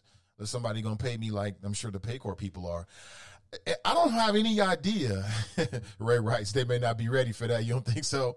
I don't have any idea how something like how much something like that uh, is worth. I'm sure it's into the seven figures, no doubt about that. I'm it, it, I'm sure it's into the multi million dollars. I mean, because think about the visibility that you're gonna get. You know, you're getting visibility year round, year round, especially during the games themselves. You're getting crazy visibility for your brand. It, it's probably eight figures. It's probably uh, north of eight figures. Quite honestly, the more I think about it, I don't know. And perhaps the folks over at Black Owned Brand aren't there yet. I hope for their sake uh, they get there one day. But that would be dope. You know, that's what I had in mind. Everybody, you know, had a maybe had a thought, maybe you didn't have a thought. That's what I had in mind. Black owned stadium. Hmm, I like the way that sounds. That would be super dope now. You know that would be so dope. It would bring a level of visibility to Cincinnati. Everybody would look at that whole thing, the Bengals, differently. But that's just me. Uh, Ray writes, Nathan, they're not ready for that. they ain't ready for that. That would be cool though. Tell me that would be cool. What would be a better name than that? and they already got a relationship with the black owned clothing brand. That would be dope. Maybe one day. Maybe one day. I don't know. Trinice writes, Paul Brown name was gangsta. You know, we were just used to it. You know, my whole life has been Paul Brown Stadium, and we understand he was the founder of the Browns and also the Bengals as well. We get it. You just get kind of get used to it. Um, uh, but there could be some better names. Uh, Paycor Stadium. Mm, uh, like Sister V said, there's no flow to that. There's no, I don't know. There's nothing to it. It doesn't really do anything for me. Uh, Brent writes, super, super dope. If that black owned clothing line would have came up with the dollars, then they could have had the stadium naming rights. Yeah, I mean, I, I think again, I don't know their business, but from what I see, they seem to be doing uh, doing well, um, and it's just charting upwards, which is a great thing to see. And um, that's what I had in mind. That would be super dope, and it would all make sense because they've already got a relationship as well. But you know, something like that, you you're probably looking for two things. If it's me, number one, you're looking to work with somebody whose company's core values match your own. That's number one, and then number two, you're looking for somebody that's can come up with the check. simple as that. Our values match, and and and the check clears. We got a deal. We got a deal. Other than that. Jericho writes, uh, black owned stadium, that would never happen. I mean, we just talking. I mean, damn, if we can't come together and like, I don't know, uh, imagine or fantasize or think about what if, then what the hell are we doing here? I mean, I know, I know. I mean, I don't think it would never happen. I, I won't say it would never happen. Uh, I just think that the black owned brand is they're just not there yet. Um, but maybe they one day will be. I don't know. Maybe there'll be another brand or something like that you know, Originality Stadium or something like that. I'd be down with that. I like that. You know what I'm saying? That's cool. But that's just me. Uh, Tra, Uh, Trinice writes, "I'm a hater. Nah, that that's gonna start fights. What you saying? What you saying? I'm, I'm coming in late." Uh, Angela writes, "I'm just gonna refer to it as Bengal stadiums, like countless others." Right, right. That's what people do. They say the Bengal Stadium. Um, uh, Brent writes, "The renaming of Paul Brown Stadium is 10 to 15 years behind the times." Correct, Amundo, Brent. Correct, Amundo. You're right about that. You're absolutely right about that. Yeah, you're right. I thought that to myself many years ago, like, damn, but you know, I'm not in a position to make any decisions, so it is what it is. They can do what they want to do with their stadium. But I mean, you know, for folks of us who live in the city of Cincinnati, or you might be a fan of the Bengals, or you watch the Bengals now, and again, you're gonna have a lot of bandwagoners. And hey, open up the floodgates, man. If you want to bandwagon the Bengals, great, enjoy yourself. You know, damn, life is so damn serious. It's so damn serious dealing with family and financial obligations and work obligations and life obligations and friend obligations and partner obligations. Man, you get so caught up with that that sometimes you just want to unplug from the matrix and just enjoy something and not think. You know what I'm saying? Not even think about anything. You just want to just watch and be entertained. And that's what sports can bring you. So if that helps the work, great. That if that helps the work, then great. Uh, Dante writes, man, stop. Racist ass NFL and its investors. Uh, I'm sure that the NFL, I wouldn't be surprised, should I say, if the NFL ownership has to sign off on the naming rights of all the stadiums because it's a reflection of the shield. And that's what they call the emblem for the NFL. But it's going to happen one day. It ain't impossible. It ain't impossible. You're acting like it's impossible, Dante. Uh, let me see. Trinice writes, uh, everywhere I go, they want my black on hat. Yeah. I was watching a movie. It was called The Wrong Turn 785. Whatever the latest, like the most recent movie that came out called Wrong Turn. If you watch that, there's a character in the movie that's got a black on t shirt on. And I was watching it like, damn, don't ask me why I was watching it because I do that sometimes. And he had a black on t shirt on. I thought that's so dope. That's so dope. Uh, Michael writes, so my prediction is the Bengals will be six and eleven. So they got a tough road. We'll see what happens. Injuries the whole nine yards, but I don't really care what their record is. I mean, I, I want them to succeed, but you know, it's going to be entertaining either way. Like I said, I don't get paid either way off of it. So um, at the end of the day, it's just entertainment to me. Uh, Angela writes, perhaps if more blacks supported black owned, they'd have the money. Maybe, maybe. Um, I don't know. I don't know. I don't know. I can't. I don't know the balance sheet those brothers are working with. I have no idea. So uh, I'm only going to assume the best. Uh, I think they're growing. I thought when I saw that relationship that they built with the Bengals, I thought it was super dope. I thought it was super dope on both sides. Great for this black owned brand, literally, but also great for the Bengals as well. It just makes them look different. Uh, Charles writes, uh, the renaming the renaming is just another symptom of the Burrow effect, probably, and the Ja'Marr Chase effect because Burrow ain't ish without somebody to throw the ball to. And the men who catch the ball ain't ish without somebody that can properly place that ball. It's a relationship. I hate it. That's a team sport. Yeah, Joe Burrow's a quarterback and he's good and he's the leader on some levels in the face of the franchise. He deserves all of that. But that's a team sport. You know, as we learned last year, you know, the offense, if you ain't got them big boys up t- up, front, them big boys up front, horsing them, them offensive linemen that can handle it, then Joe Burrow can't even do what he does. And if he can't do what he does, then the running backs and the wide receivers and the tight ends, it all falls apart. It all falls apart. So uh, when I look at the Bengals, I see a good team. I see a good team.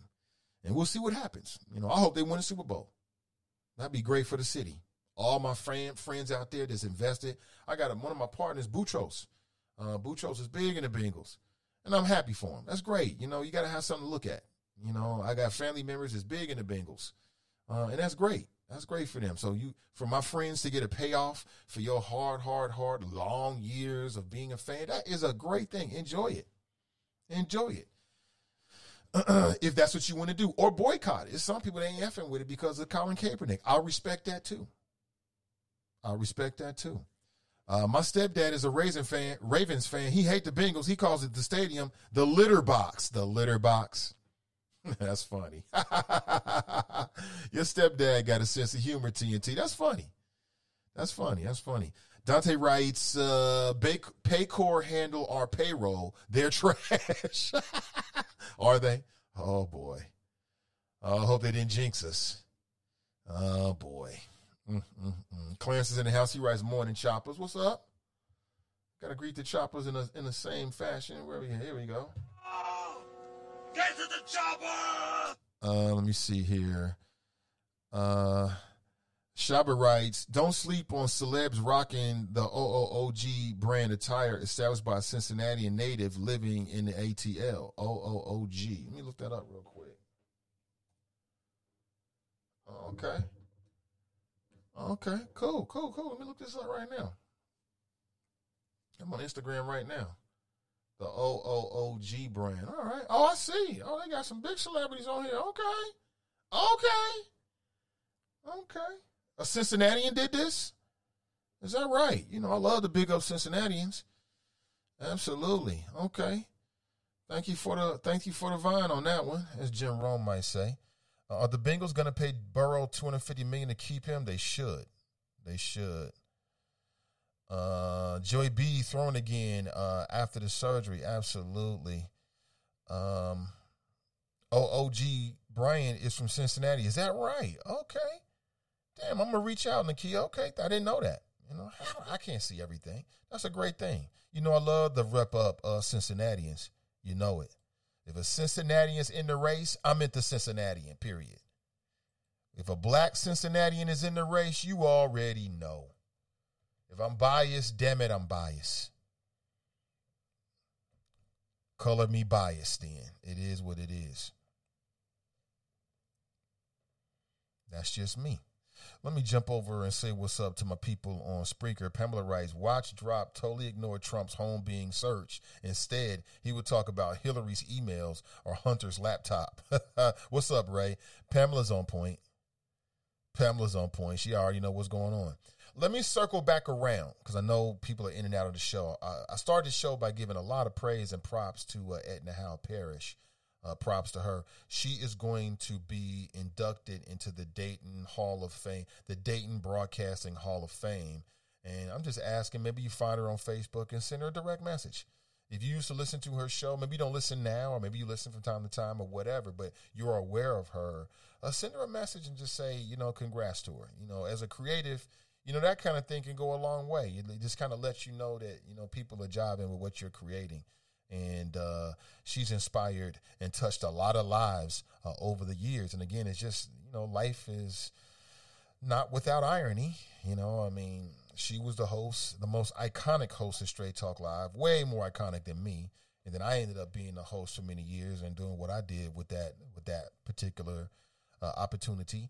And uh, now here we are working together. Uh, so perhaps the mo- the two most iconic in terms of Cincinnati anyway, a host of Straight Talk Live now working together, which I think is really interesting. But uh, she most one thousand percent uh, deserves the recognition. If they've got a Hall of Fame here in the city of Cincinnati, she should be inducted in that as well. Uh, for all the people that she that she she touched. And again, I remember listening to her. I'll tell the story I said earlier. I remember listening to her when I was a little G wasn't thinking about any. I was thinking about rapping, playing ball, and on Sundays I was checking out Straight Talk because he just had such a pleasant voice and such a pleasant style, but it was informative, and I felt like I was getting something out of it. You know, this is way before anybody even thought about podcasting or live streaming. There was the radio, so, but now radio has been um, well, let's just say now there's just other uh, opportunities, other ways of connecting with people. Nakia writes, uh, I watched uh, Edna since I was young. Uh, same here. Uh, Greg writes, uh, and everybody, you know, I think Greg is going through some stuff. I posted a GoFundMe. He's trying to raise some money. I think he's got some medical stuff he's dealing with, Greg. Uh, wish you the best, bro. Wish you all the best, man. Health is wealth. And when you don't have that, you don't have anything in some cases. So, uh, it's on my page, so check it out, read it, decide what you want to do if you want to help Greg out. But he writes, I think that's the same Greg. If I'm wrong about that, Um, matter of fact, let me go to my Facebook page so I can be correct real quick. Yeah, yeah, yeah, yeah. Yeah, this is Greg. Yeah, yeah. Um, if you want to help Greg out, please do so. Uh, I'm a man of my word, Greg. And I'll share it again uh, on some other pages as well. He writes, I used to listen to Edna Straight Talk Live on the Wiz in the early 1990s. Congratulations to Edna Howe. Absolutely. Uh, Jericho writes, was she before Lincoln? In terms of being the host of Straight Talk, yes. Mm-hmm, yep. Yeah, she was. Uh, I think Lincoln and then Box. Uh, they had a, a, few people that was kind of trying to hold it down uh, after Straight Talk, after Edna left, and then I got the opportunity. Um, I think it was Box, Wayne Box Miller, and then uh, also Lincoln, and maybe some other people from the station was sitting in. You know, maybe uh, Terry Thomas. I think uh, you might remember her. She was a program director for the Wiz. I think she was sitting in from time to time. I think even Jerry Tolliver might have sat in as well. I, I don't remember, but I do know they had sort of like a uh, musical chairs kind of thing going on for a little while. Uh, good morning to you. Good morning. Good morning. Good morning. So, um, Clarence writes, did the Democrats just shoot themselves in the foot and commit political suicide with this botched raid on the Donald Trump house last night? Well, what makes you think it was a botched raid, Clarence? We don't even know what they found at this point. I mean, unless you got a, can you send me a link if you got some information that we just don't have? But the latest information that I had is that um, we don't have any idea what they actually confiscated at this point. You know what I'm saying? We don't know. We don't know what the information is at this point. So, uh, I think it's too early to say it's a botch raid.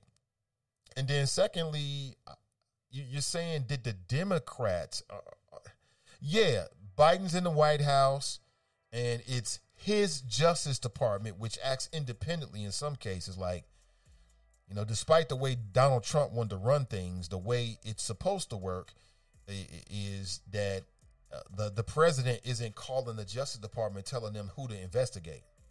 In fact, I think that would be crossing some lines. That would get a president in trouble. Although we know that Trump did that and tried to do it he tried to use the IRS to go after his enemies and the Department of Justice to go after his enemies, but I don't think that's the way it's supposed to work. So I, I, again, I would just push back on the way that you're even couching that, Clarence. Did the Democrats, you know, it was the FBI that did that. You know what I'm saying? It was the FBI. Um, and you said shoot themselves in the foot.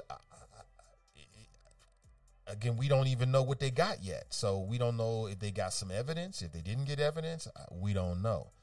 Um, I'm not sure where you're coming from with that, Clarence. I don't really understand. But I can hear uh, Sean Hannity saying something like that. You know, they, they always try to spin it. You know, oh, the Democrats, they're trying to use the government to go after Trump because their policies are failing. Um, I, I think when it's all said and done, if you compare term to term, that Joe Biden's going to be end up being far more legislatively successful in terms of actually passing laws and bills than Trump ever could have been. I think he already has been, but I think at the end of his four year term, he would have gotten more done legislatively and not just by executive order than Trump did. So I, again, people are always trying to spin things. It is what it is. I need clarification. I need clarification. Uh, Jericho writes, did Greg, uh, oh, okay. He says nothing wrong with me. He's just getting some money for a coloscopy. Oh, okay. Okay, okay. There it is. There it is. Appreciate you being real with it. So again, you know, I shared it, bro. Uh, chopper support choppers. People can make their decision if they want to. Um, I didn't want to read. I'm sorry to read more into it than was actually there. David writes, uh, "It wasn't party. It was the government. Right? It wasn't a party. The Democrat Party in controlling the FBI. Because if they was, they'd be doing a whole lot more other stuff."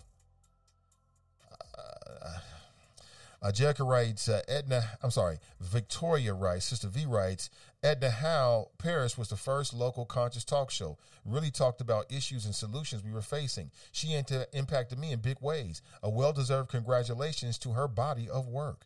I do know she taps into the show from time to time. She might be listening right now. Uh, and if so, that's great. You know, people deserve their flowers while they are actually living. I think too often we forget to tell people until they dead. And then you can't tell them shit. So I'm talking about your family members, your, your people that's close to you, or maybe it's people that, whatever outside of your family structure. Uh, but I'm a big believer in that. Like one thing about me is if you're close, you always know how you stand with me, always. Uh, Janice writes, the FBI was retrieving stolen documents that Trump had in his possession illegally. Right. You can't just leave the White House and start taking official government documents home. But we don't know yet. We'll see. Uh, Dale writes, Merrick Garland signed off on the FBI to sign off on a federal judge. Uh, Graston writes, uh, Trump's presidency is already more consequential than Biden. It's interesting that you want to say more consequential. yeah, like in negative consequences, you're right about that. You're right, 100%, uh, Graxton. Trump's presidency is already more negatively consequential than Biden's, no doubt, potentially right. Because the man tried to start a civil war. Uh, he lied and lied and lied and lied. He even lied about COVID. And his delayed response to COVID cost hundreds of thousands of lives potentially. You're right about that. You know, we took a big step back in our footing around the world, uh, especially in terms of our Cold War with China. Uh, what else did we lose? Uh, we took a big step back with the Supreme Court because now we got three theocrats who don't give a fuck about, excuse me, who don't care about, um, uh, you know, uh, court presidents. All they care about is their own theocratic uh, uh opinions about uh, a woman's right to choose or whatever else might come up. So you're right. You know, Trump's president has already been more negatively consequential than Biden's. Yep. Uh, TC writes, Good morning. Good morning to you. Uh, Brenda writes, The FBI is not a party. Right. Tell them again, the FBI is not a party. Uh, good morning to you. Hope you're doing well. Um, we also talked this morning about Travis McMichael. He is one of the men that killed Ahmaud Arbery. He now fears being slain in a Georgia prison. Let me screenshot uh, the headlines from our friends over at CNN. You can check it out for yourself so you, you know I ain't making this up. Uh, let me see here. Yeah, there we go. There it is. Uh, one of Ahmaud Arbery's killers fears being slain in a Georgia state prison, court documents say. I read through several articles about this within the last 24 hours, and essentially, uh, through his lawyers, he is trying to be Travis McMichael. Uh, remember, it was three white men that ran down Ahmaud Arbery. Two of them were related, a father and son. This is the son. And uh, he got life in prison for his role in killing this innocent man. This innocent man. Uh, again, my wish is that Ahmaud Arbery had a piece on him, had a pistol on him, and he could have took care of these cats before they took care of him. That would have been justice. But he did not. He did not. And what was his crime? His crime was that he was jogging through the wrong neighborhood. And maybe he stopped and looked, and maybe he even walked through the construction site. I've done that before. I've walked into the because it's just fascinating. It's like, oh man, this is what it looks like when you're building a house. You ain't I ain't trying to steal anything. I ain't trying to touch anything. I just wanted to look. And so he was mistakenly identified as a burglar, and they ran him down and shot him in the side with a shotgun at close range. And then these fools got on the witness stand. Travis McMichael got on the witness stand talking about uh, he wouldn't answer my questions. He wouldn't answer your questions. Who do you think you are? Who do you think you are? But now this man is uh, saying that he wants to be put in federal prison because he fears his life in state prison. So apparently, you know, from what I read, is uh, there are rumors that um, some of the prison guards uh, might leave the door open and let some of the other men, the other inmates, get to him. And if that happens, this will be my response. and I don't know tears for you, uh, Travis McMichaels, because you didn't have no tears and no sympathy for Ahmaud Arbery when you ran him down and shot him like he was less than a human being in the middle of the street. So I hope that his request is denied, and I hope he spends the rest of his life shivering in the dark of his cell. That's what I hope. That'd be a good. That's justice for him. I, I you know, the death penalty. he that's too good for him, and it's too bad for an innocent person who might be put to death in the future. And a quick death is too good for him. Mm-mm-mm-mm-mm. Nah, nah, nah, nah, nah, nah. I want him to shiver in the dark and fear for his life the same way Ahmaud Arbery did in those last few seconds, last few minutes of his life, running down the street looking for help. Just imagine that. You just this is modern day America. You're running down the street, you're jogging, and three three white men in a pickup truck run you down and shoot you because you won't stop and answer some questions. It's the world that we live in. It's very unfortunate, isn't it?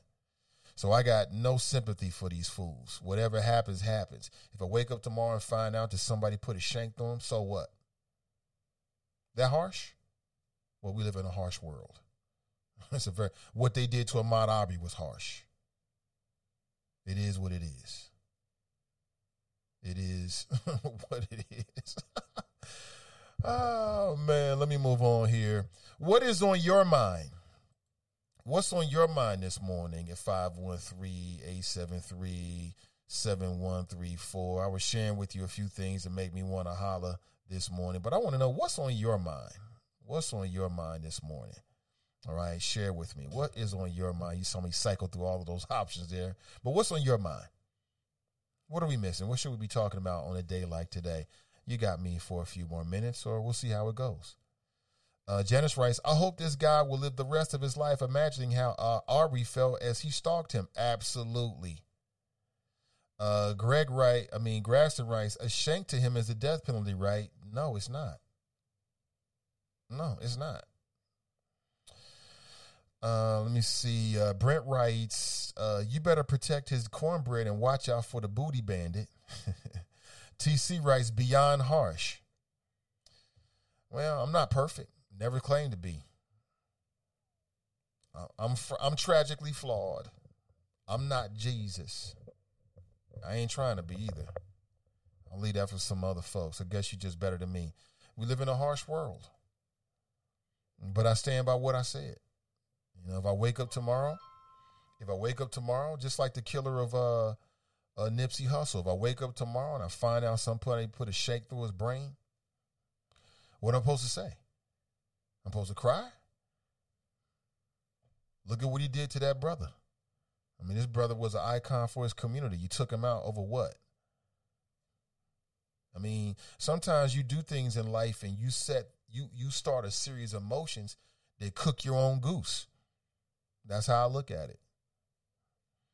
Uh, let's go to the phones. Uh, good morning. Welcome to the show. Good morning, Nathan. It's Tony. What up, Tony? What's happening, man? Hey, just on a little break. Just thought I'd chime in on the show.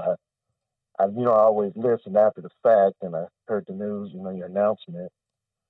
So, uh, but you know, wherever you go, I'll be rolling with you. So it is what it is. But uh, I just uh, wanted to chime in real quick. I I know it's kind of like a last week discussion, but like I said, man, I always hear things after the fact. But uh, just wanted to drop a flow on uh, Grant here. Okay, go ahead. And uh, yeah, you know, and I, it's hard for me to. I know it's kind of an unpopular view, you know, with what she did, but I mean, they have a whole show dedicated to that kind of thing called Locked Up Abroad you know, where people, where they, you know, they make it clear, like, learn the laws of the land before you go somewhere. You know, you go into another country, learn, learn what to do, what not to do. You know, so I, I don't, my, I don't know. My sympathy don't really run that hard for her. Mm. You know, I mean, it's it's bad. Yeah, I mean, it's unfortunate that she's caught up. You know, because you know it's a whole politics thing going on. Right. And she just happens to be just in in the soup with it.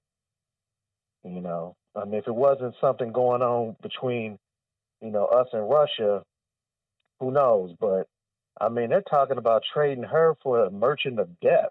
Like, like even the name, you know, that's, you know, that's like, I don't know, man. That's like trading Cover Girl for Cobra Commander. you know, like, uh, no, man, fuck Cover Girl. Hell no.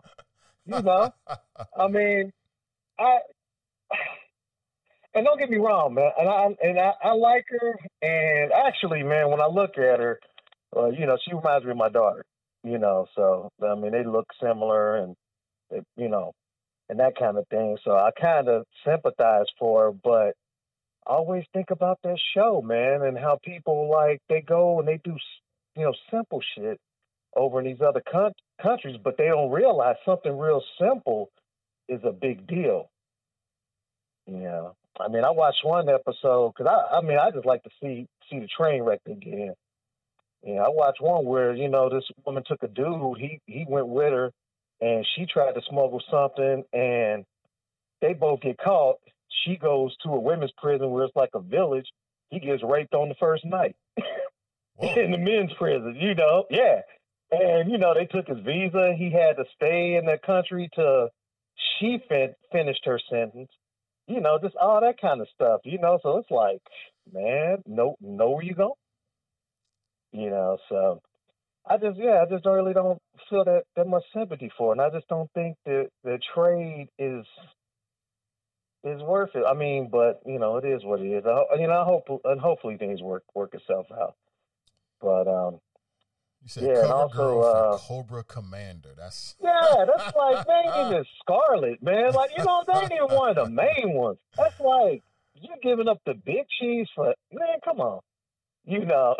I know that's kind of heartless, man. I don't mean to be that heartless, but yeah, uh, I mean, someone don't earn the name the Merchant of Death for you know for just being loud. You know, I mean, this this is a like serious world threat kind of character, and you go. I mean, I don't know, man. I hope, hopefully things work out, but but yeah, we, with the Ahmaud Arbery, you know, I you know I chimed in about uh McMichaels. You know, I mean, it's funny, man. These these white dudes, man. It's like all that courage being numbers. You know, the more numbers, the more they more they that courage be up. But when they got to stand alone, and then they got to face the consequences for what they did alone, that's when that's when you you see that true Mitch come out. mm-hmm, You know, mm-hmm. I mean, I'm, you know, I'm, I'm afraid of my safety. Okay. Y'all, I mean, y'all hunt, y'all hunt down a dude. You know what I'm saying? You wanted to ask a question. No, you didn't. You set, you set out the, you, it was a night. Y'all didn't think nobody was watching. It didn't, you know, it was a neighborhood. Ain't nobody gonna say nothing because they know y'all. So you, y'all, man, we about to do it like Daddy and them used to do. We about to lynch somebody. Mm-hmm. You know, that's what They it thought- was, man. They That boy, did it because they thought they he could get away with it. That's why. they thought they could get away with it, and you know, and they probably would have if, and actually they probably would have if they didn't have a dumber person with them who videoed it. You know, I mean, but that's you know that's how that's that's usually how it goes now in the social media thing. It's always that dummy who's videoing something, thinking it's gonna be, you know, just like the guy who was trying to run over uh, kids, you know, black kids and stuff like that. You thinking it's gonna be be cool? Oh, I'm gonna get a lot of likes for this. Don't even realize you're incriminating yourself. You know, but uh, yeah, whatever. You know, like Ivan Drago, if he dies, he dies. So hey, I, or or just or just like you said, man, just the thought, just for him to spend the rest of his days just always watching his back, timid.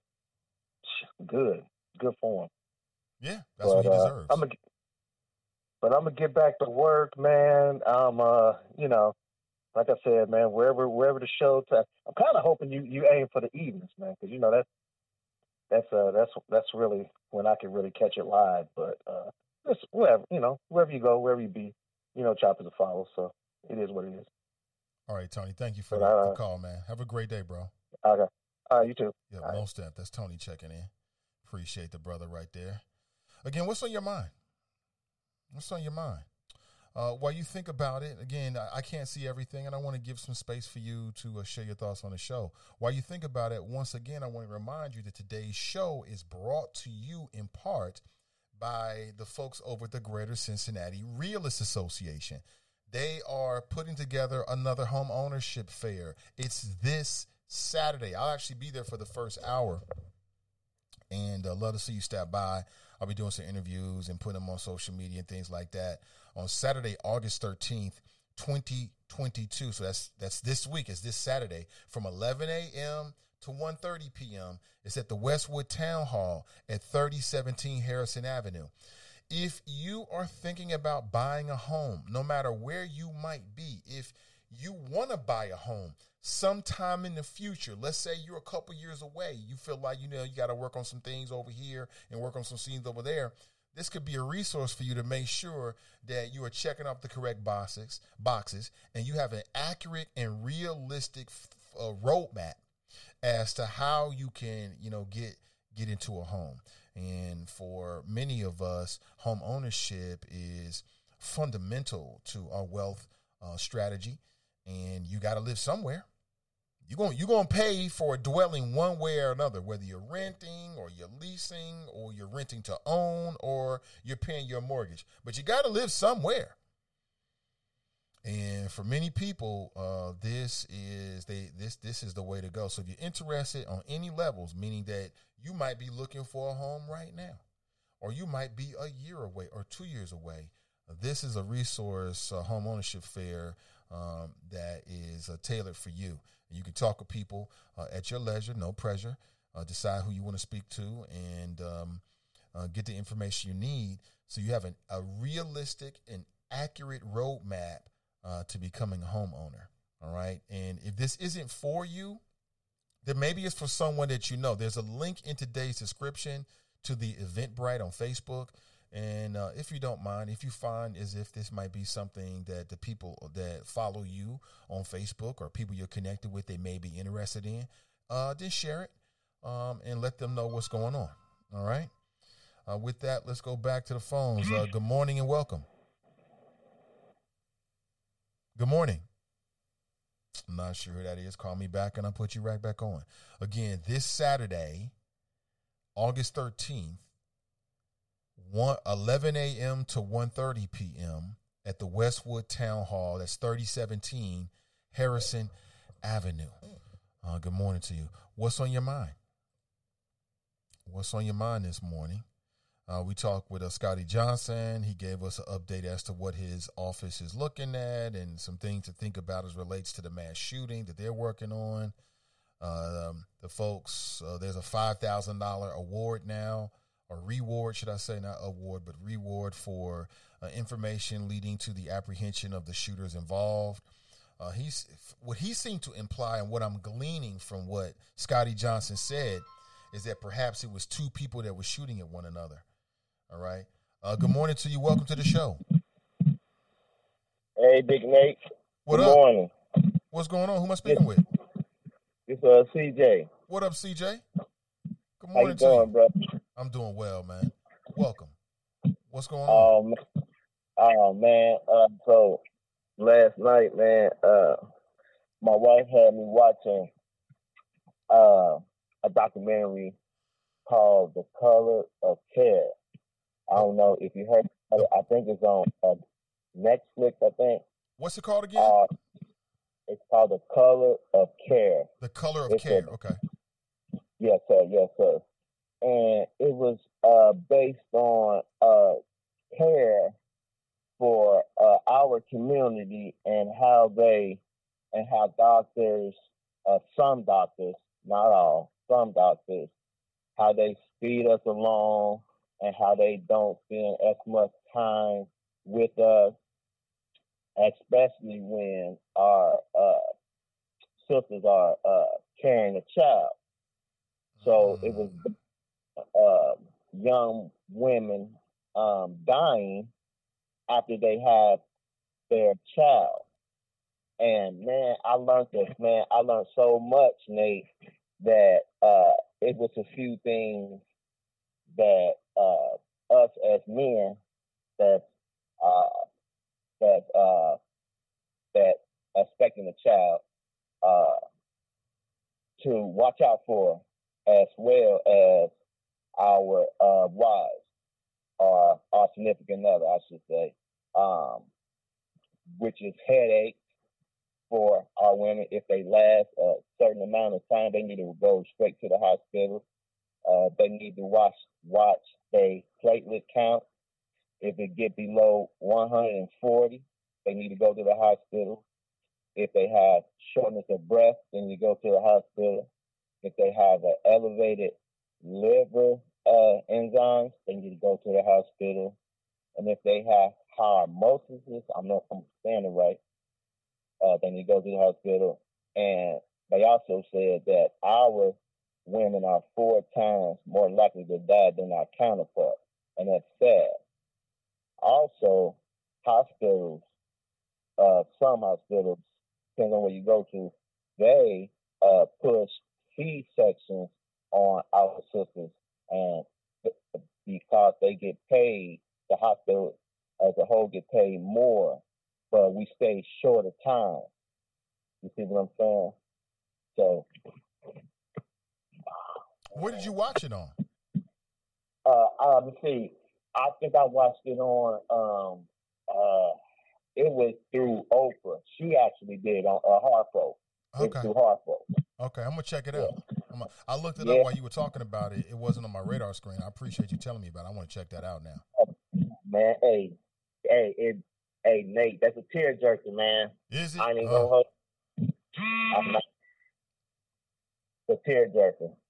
Also, uh, I just wanted to, to just chime in and, and see did uh did the Democratic Party just commit political suicide with what happened last night if they don't find anything on this guy? And why are they spending so much time on this guy when there's other issues that need to be addressed as far as country? Well, um, again, I was talking about that earlier, CJ. Are you the person that left that comment? I, I don't. Yeah. I don't look at it as the Democrats doing this. This was the FBI. The FBI Okay. are not the Democrats. The Democrats are not the FBI. And okay. I think this goes back to the fact that you know there's some documents that were missing from the White House, and apparently it Right. looks like perhaps Trump took them, which he's not supposed to do. I don't know if it's a criminal code or whatever. And so they're Right. trying to they're trying to get to the bottom of it. So I don't I wouldn't blame the Dem. I don't think the Democrats have anything to do with it. Yeah, I mean, I don't want to seem like I'm placing blame. I'm just saying, like, from the outside looking in, it just seems like on his behalf, why would you take documents that's not supposed to leave the White House anyway? Uh, because right now we're dealing with mindset. We're trying to get people's mindset to vote for a certain party, correct? That's that's the objective for both parties, right? Is to get your mindset, right? On some levels, I understand thing. I follow you. get get you to vote for them and what they can offer you. This party offering this, this party offering that. So I mean, uh, do what your conscience say, but from the outside looking in, it don't look too good for the party because actually the Democrats had the mindset of the people. Okay, because they just passed this, they just killed the Afghan leader, so that's two hits, and now they tackling the uh, economy. So that's all looking good. This just happened, so the so the Republicans is gonna run on uh, they they using the FBI as their own personal hit squad. Uh, the economy is in the tank.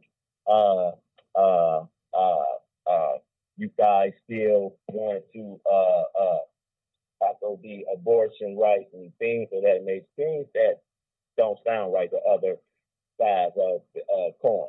So, you know, Yeah, but you know, politics is always in play, right? But the Republican uh, yes. Party is trying to downplay anything that Trump did because they, they feel like it'll make them look bad.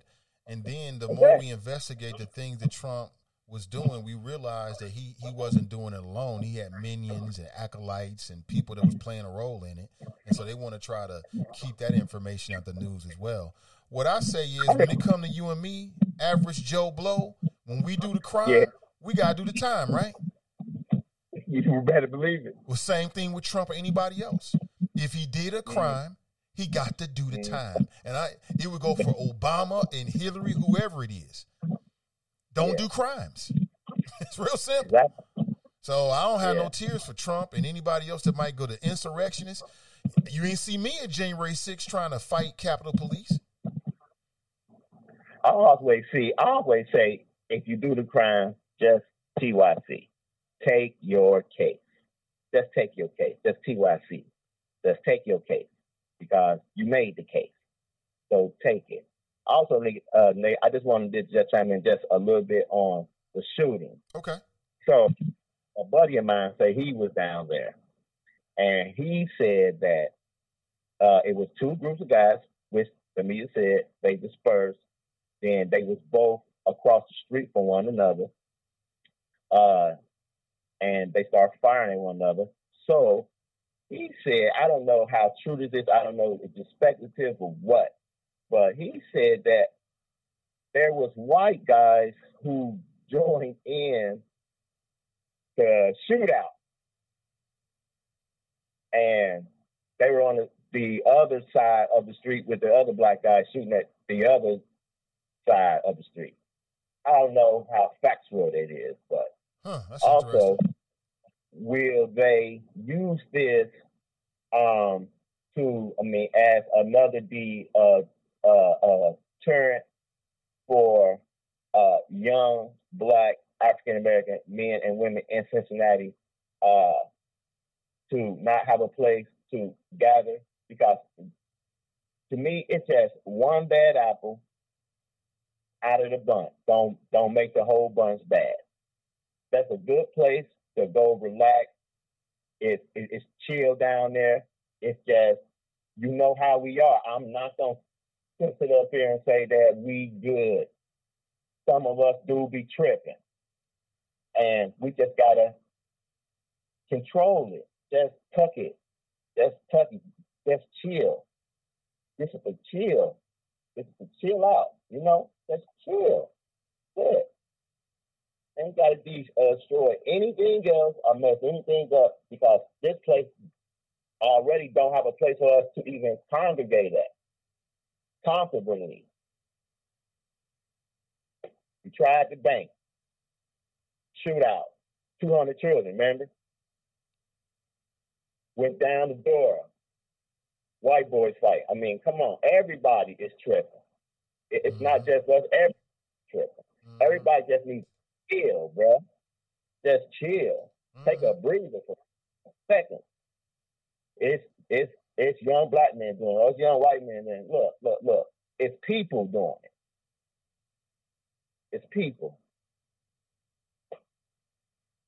All the right, city CJ. got to. They need to create more spaces. That's it. That's more more spaces that's accessible for everyone. That's it, Big Nate. All right, CJ. Thanks for the call, man. What's up, brother? Yep, take it easy. That's CJ. Appreciate the call. Uh, one last thing before I roll out this morning. This may or may not be in your screen, radar screen. Again, I'll open up this time of the show just to what's on your mind. I, it may not be a part of what I've talked about, or it may be something you think is interesting or important. I'm in for. I'm, I'm for all of that. We we ain't we ain't changing the world per se with every single conversation. We not splitting the atom. Sometimes we just signifying. Let's be called what it is. Sometimes we just having some fun with some topics, and that's okay too. But um, I want to talk about the fact that, and he mentioned it, and it jogged the memory. I want to talk about Zawahiri, Zawahiri, Zawahiri. That was the so-called Al Qaeda leader that was recently killed by a drone strike. Uh, apparently, Biden ordered the strike while he was basically recovering from having COVID and he was killed with what's called a smart drone. It was a, a, a ninja drone or something like a ninja bomb, meaning that it was like surgical and precise. And apparently, uh, uh, U.S. Uh, officials tracked Zawahiri to Kabul. They've been looking for this guy forever. Sidebar 9 11 on some levels was an inside job, and everybody knows it. And we can stop playing all these games and all this kind of stuff. 9 11 was not, it, Saddam Hussein had nothing to do with it. I'm suspect about the role that bin Laden actually played. Um, I, I feel as if there might have been people in this country who knew what was going to happen and allowed it to happen. And then just going back, and I ain't trying to rehash all of it because, like I said, I spent a lot of time on this. I got as deep in Cincinnati, if not across the country, for any commercial talk show host to talk about such a taboo topic. And I was given full latitude, you know, by the station leadership to do so. You know, I was talking about this at a time when people was getting kicked off the air for talking about this. That's why Bill Maher, remember politically incorrect? That's why he lost his job, lost that that show because he came on. I'll never forget it. And he said people was like, "Oh, they're cowards. They're cowards. They're going they're going to uh, take planes and turn them into missiles." And he said, "No, that's not cowardice because they died on the plane." And people was like, "Ah, you're supposed to think the way we want you to think." But I've been going deep in the paint, hard in the paint for years on this. I still don't believe everything that we were told. I don't believe it all. But it is what it is. Water under the bridge, so to speak. What do we get out of that? The Patriot Act and a whole billions of dollars redirected, billions of tax dollars went straight into you know, um, you know the various uh, institutions that create war and bombs and all these kind of things. I mean, with all these great creativity and human ingenuity, it is amazing to me that we still develop and devote so much of our time and energy into coming up with fascinating and new ways to kill human beings, which leads me to how they killed uh, Ayman al Zawahiri. Is anybody aware of what happened to this guy? So apparently, they tracked him to Kabul they surveilled him for some time. How long, I don't know. They knew where he was. They tracked his movements. And apparently, he outed himself because he would go on the balcony, I guess, every day and do whatever you do on a balcony. Maybe he was stretching or getting his yoga on or just breathing some fresh air. I'm not really sure. But uh, U.S. forces they they tracked him and to the point where they could predict where he was going to be and they predicted that he was going to be standing on the balcony of his home in Kabul and they wanted to kill him. And so they used a uh, they used a drone, killer drones, remote operated, and they didn't use explosives per se, uh, because he was in a crowded civilian area and they didn't want to have a lot of collateral damage. So you know what they did? They shot a drone at him while he stood on the balcony of his home in Kabul. The drone didn't explode. Apparently, uh, as I gathered in the last 24 hours, inside the drone they have like six like razor sharp blades. So it sliced them up on instant impact. And that's how they took out Al Zawahiri. Uh, it wasn't like a big explosion. I think there was some kind of exploding elements, but when it exploded, it released these blades. That's why they call it a ninja bomb, a ninja bomb, because you know ninjas have like the throwing darts, the blades, and it just sliced his body all up. Wow, ain't that some crazy ish? That is crazy, yo. I'm telling you. That's the wow. It's amazing what they can do with technology. Uh, still haven't solved cancer. We might have solved HIV. Um, uh, but it's amazing how we can come up with all these devious and new fancy ways to kill, to end a human being's life. But I guess some people will say he deserved it. I, I guess. I know as an American, I'm supposed to go along and say, yeah, he deserved it. But I'll be honest with you, I don't know what he really did. I don't know what he really did. He he might have been what they said. He might not have been. I don't really know, to be honest with you. I know that's not a fashionable thing to say. I'm supposed to have all the answers and everything. I don't have no goddamn. I don't know what the man did. They say he did it, um, uh, but he's dead now. It is what it is. I'm telling you, what they're doing with this drone technology and, and the technology in terms of weaponry that exists today is absolutely scary. And that's why I say all these Second Amendment people run around here talking about, you're not going to take my gun. I need my gun because if the government comes after me, man, listen, when the boys come for you, bad boys, bad boys, what you gonna do? What you gonna do when they come for you? They're gonna get you, and you can't stop that. you think you with your AR-15 is gonna stop the government from coming to get you if they want to come get you? They're gonna get you. They got way, way, way more than we ever really even see. And that's how they took out Al Zahiri. A smart ninja bomb. And I'm not making it up. That's what it's been reported. It's a ninja bomb because uh, when on impact, uh, six blades just exploded and it just dices up um, whatever the target is. And you think that the Second Amendment is going to protect you? it's just, it's amazing when I hear people say, we got to have our guns. Well, what if the government tries to do something crazy? They're gonna get it. They're gonna win. That's what's gonna happen. If the government turned on the people for whatever, they're gonna win. That's what's gonna happen. Period. Just like when the police knock on your door, you coming out the house. Now you gonna come. You gonna come out. They're gonna carry you out in a stretcher because you coughing up some kind of like fumes or something, some kind of bomb they detonated or something like that, or you gonna be unconscious, or you gonna be dead, or you gonna be dragged out, or you gonna walk out. One way or another, you coming out. But this little fantasy that the Second Amendment is protecting you from the tyranny of the government is just that a fantasy. That's it. That's it. Uh, let me see. Uh, David Whitehead. What is this? What did he right here say? That sounds like Trump siding with Putin's intel over his own. Shaking my head. David writes, my college uh, roommate called it a death lab. He was a lieutenant colonel in Iraq and Afghan. Really? Uh, Kevin writes, he was second in command to bin Laden. He said on several occasions publicly that he wanted all Americans to die. yeah, I mean, you know, I get it. They want Americans to die because of what America has done in other countries, and we are sorely miseducated about our U.S. foreign policy and what it's actually done in our name.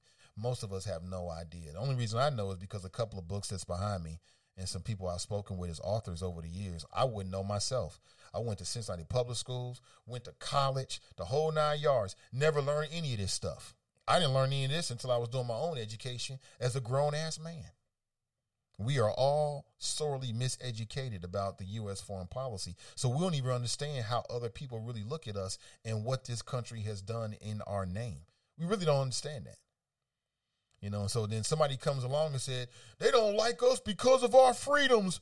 They hate us because of our freedoms, which is the dumbest thing I've ever heard in my entire life. People who are not educated think, well, without anything else in their head, yeah, yeah, they don't like us because of our freedoms. That has nothing to do with it.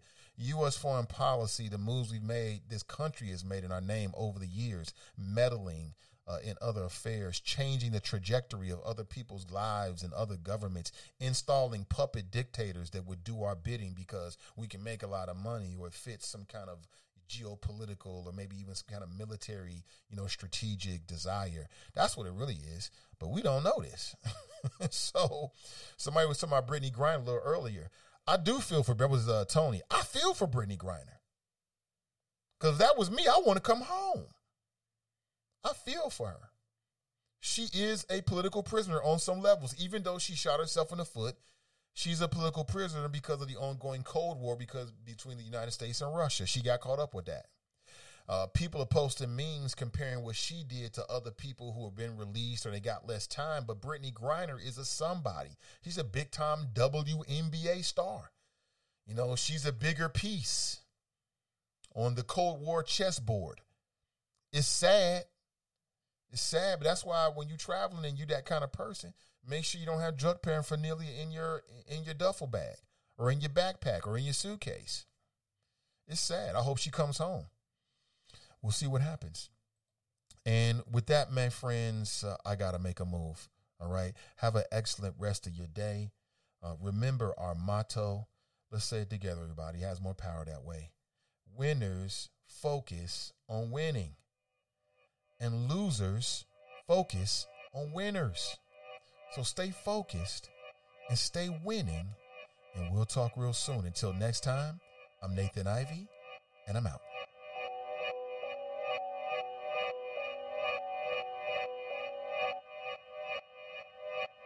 Yeah. Talking to my mirror like I love you so much. Curving on my critics like I heard you, so what? You can't kill my confidence, I think I'm the man. Tally all the f I ever gave on my head.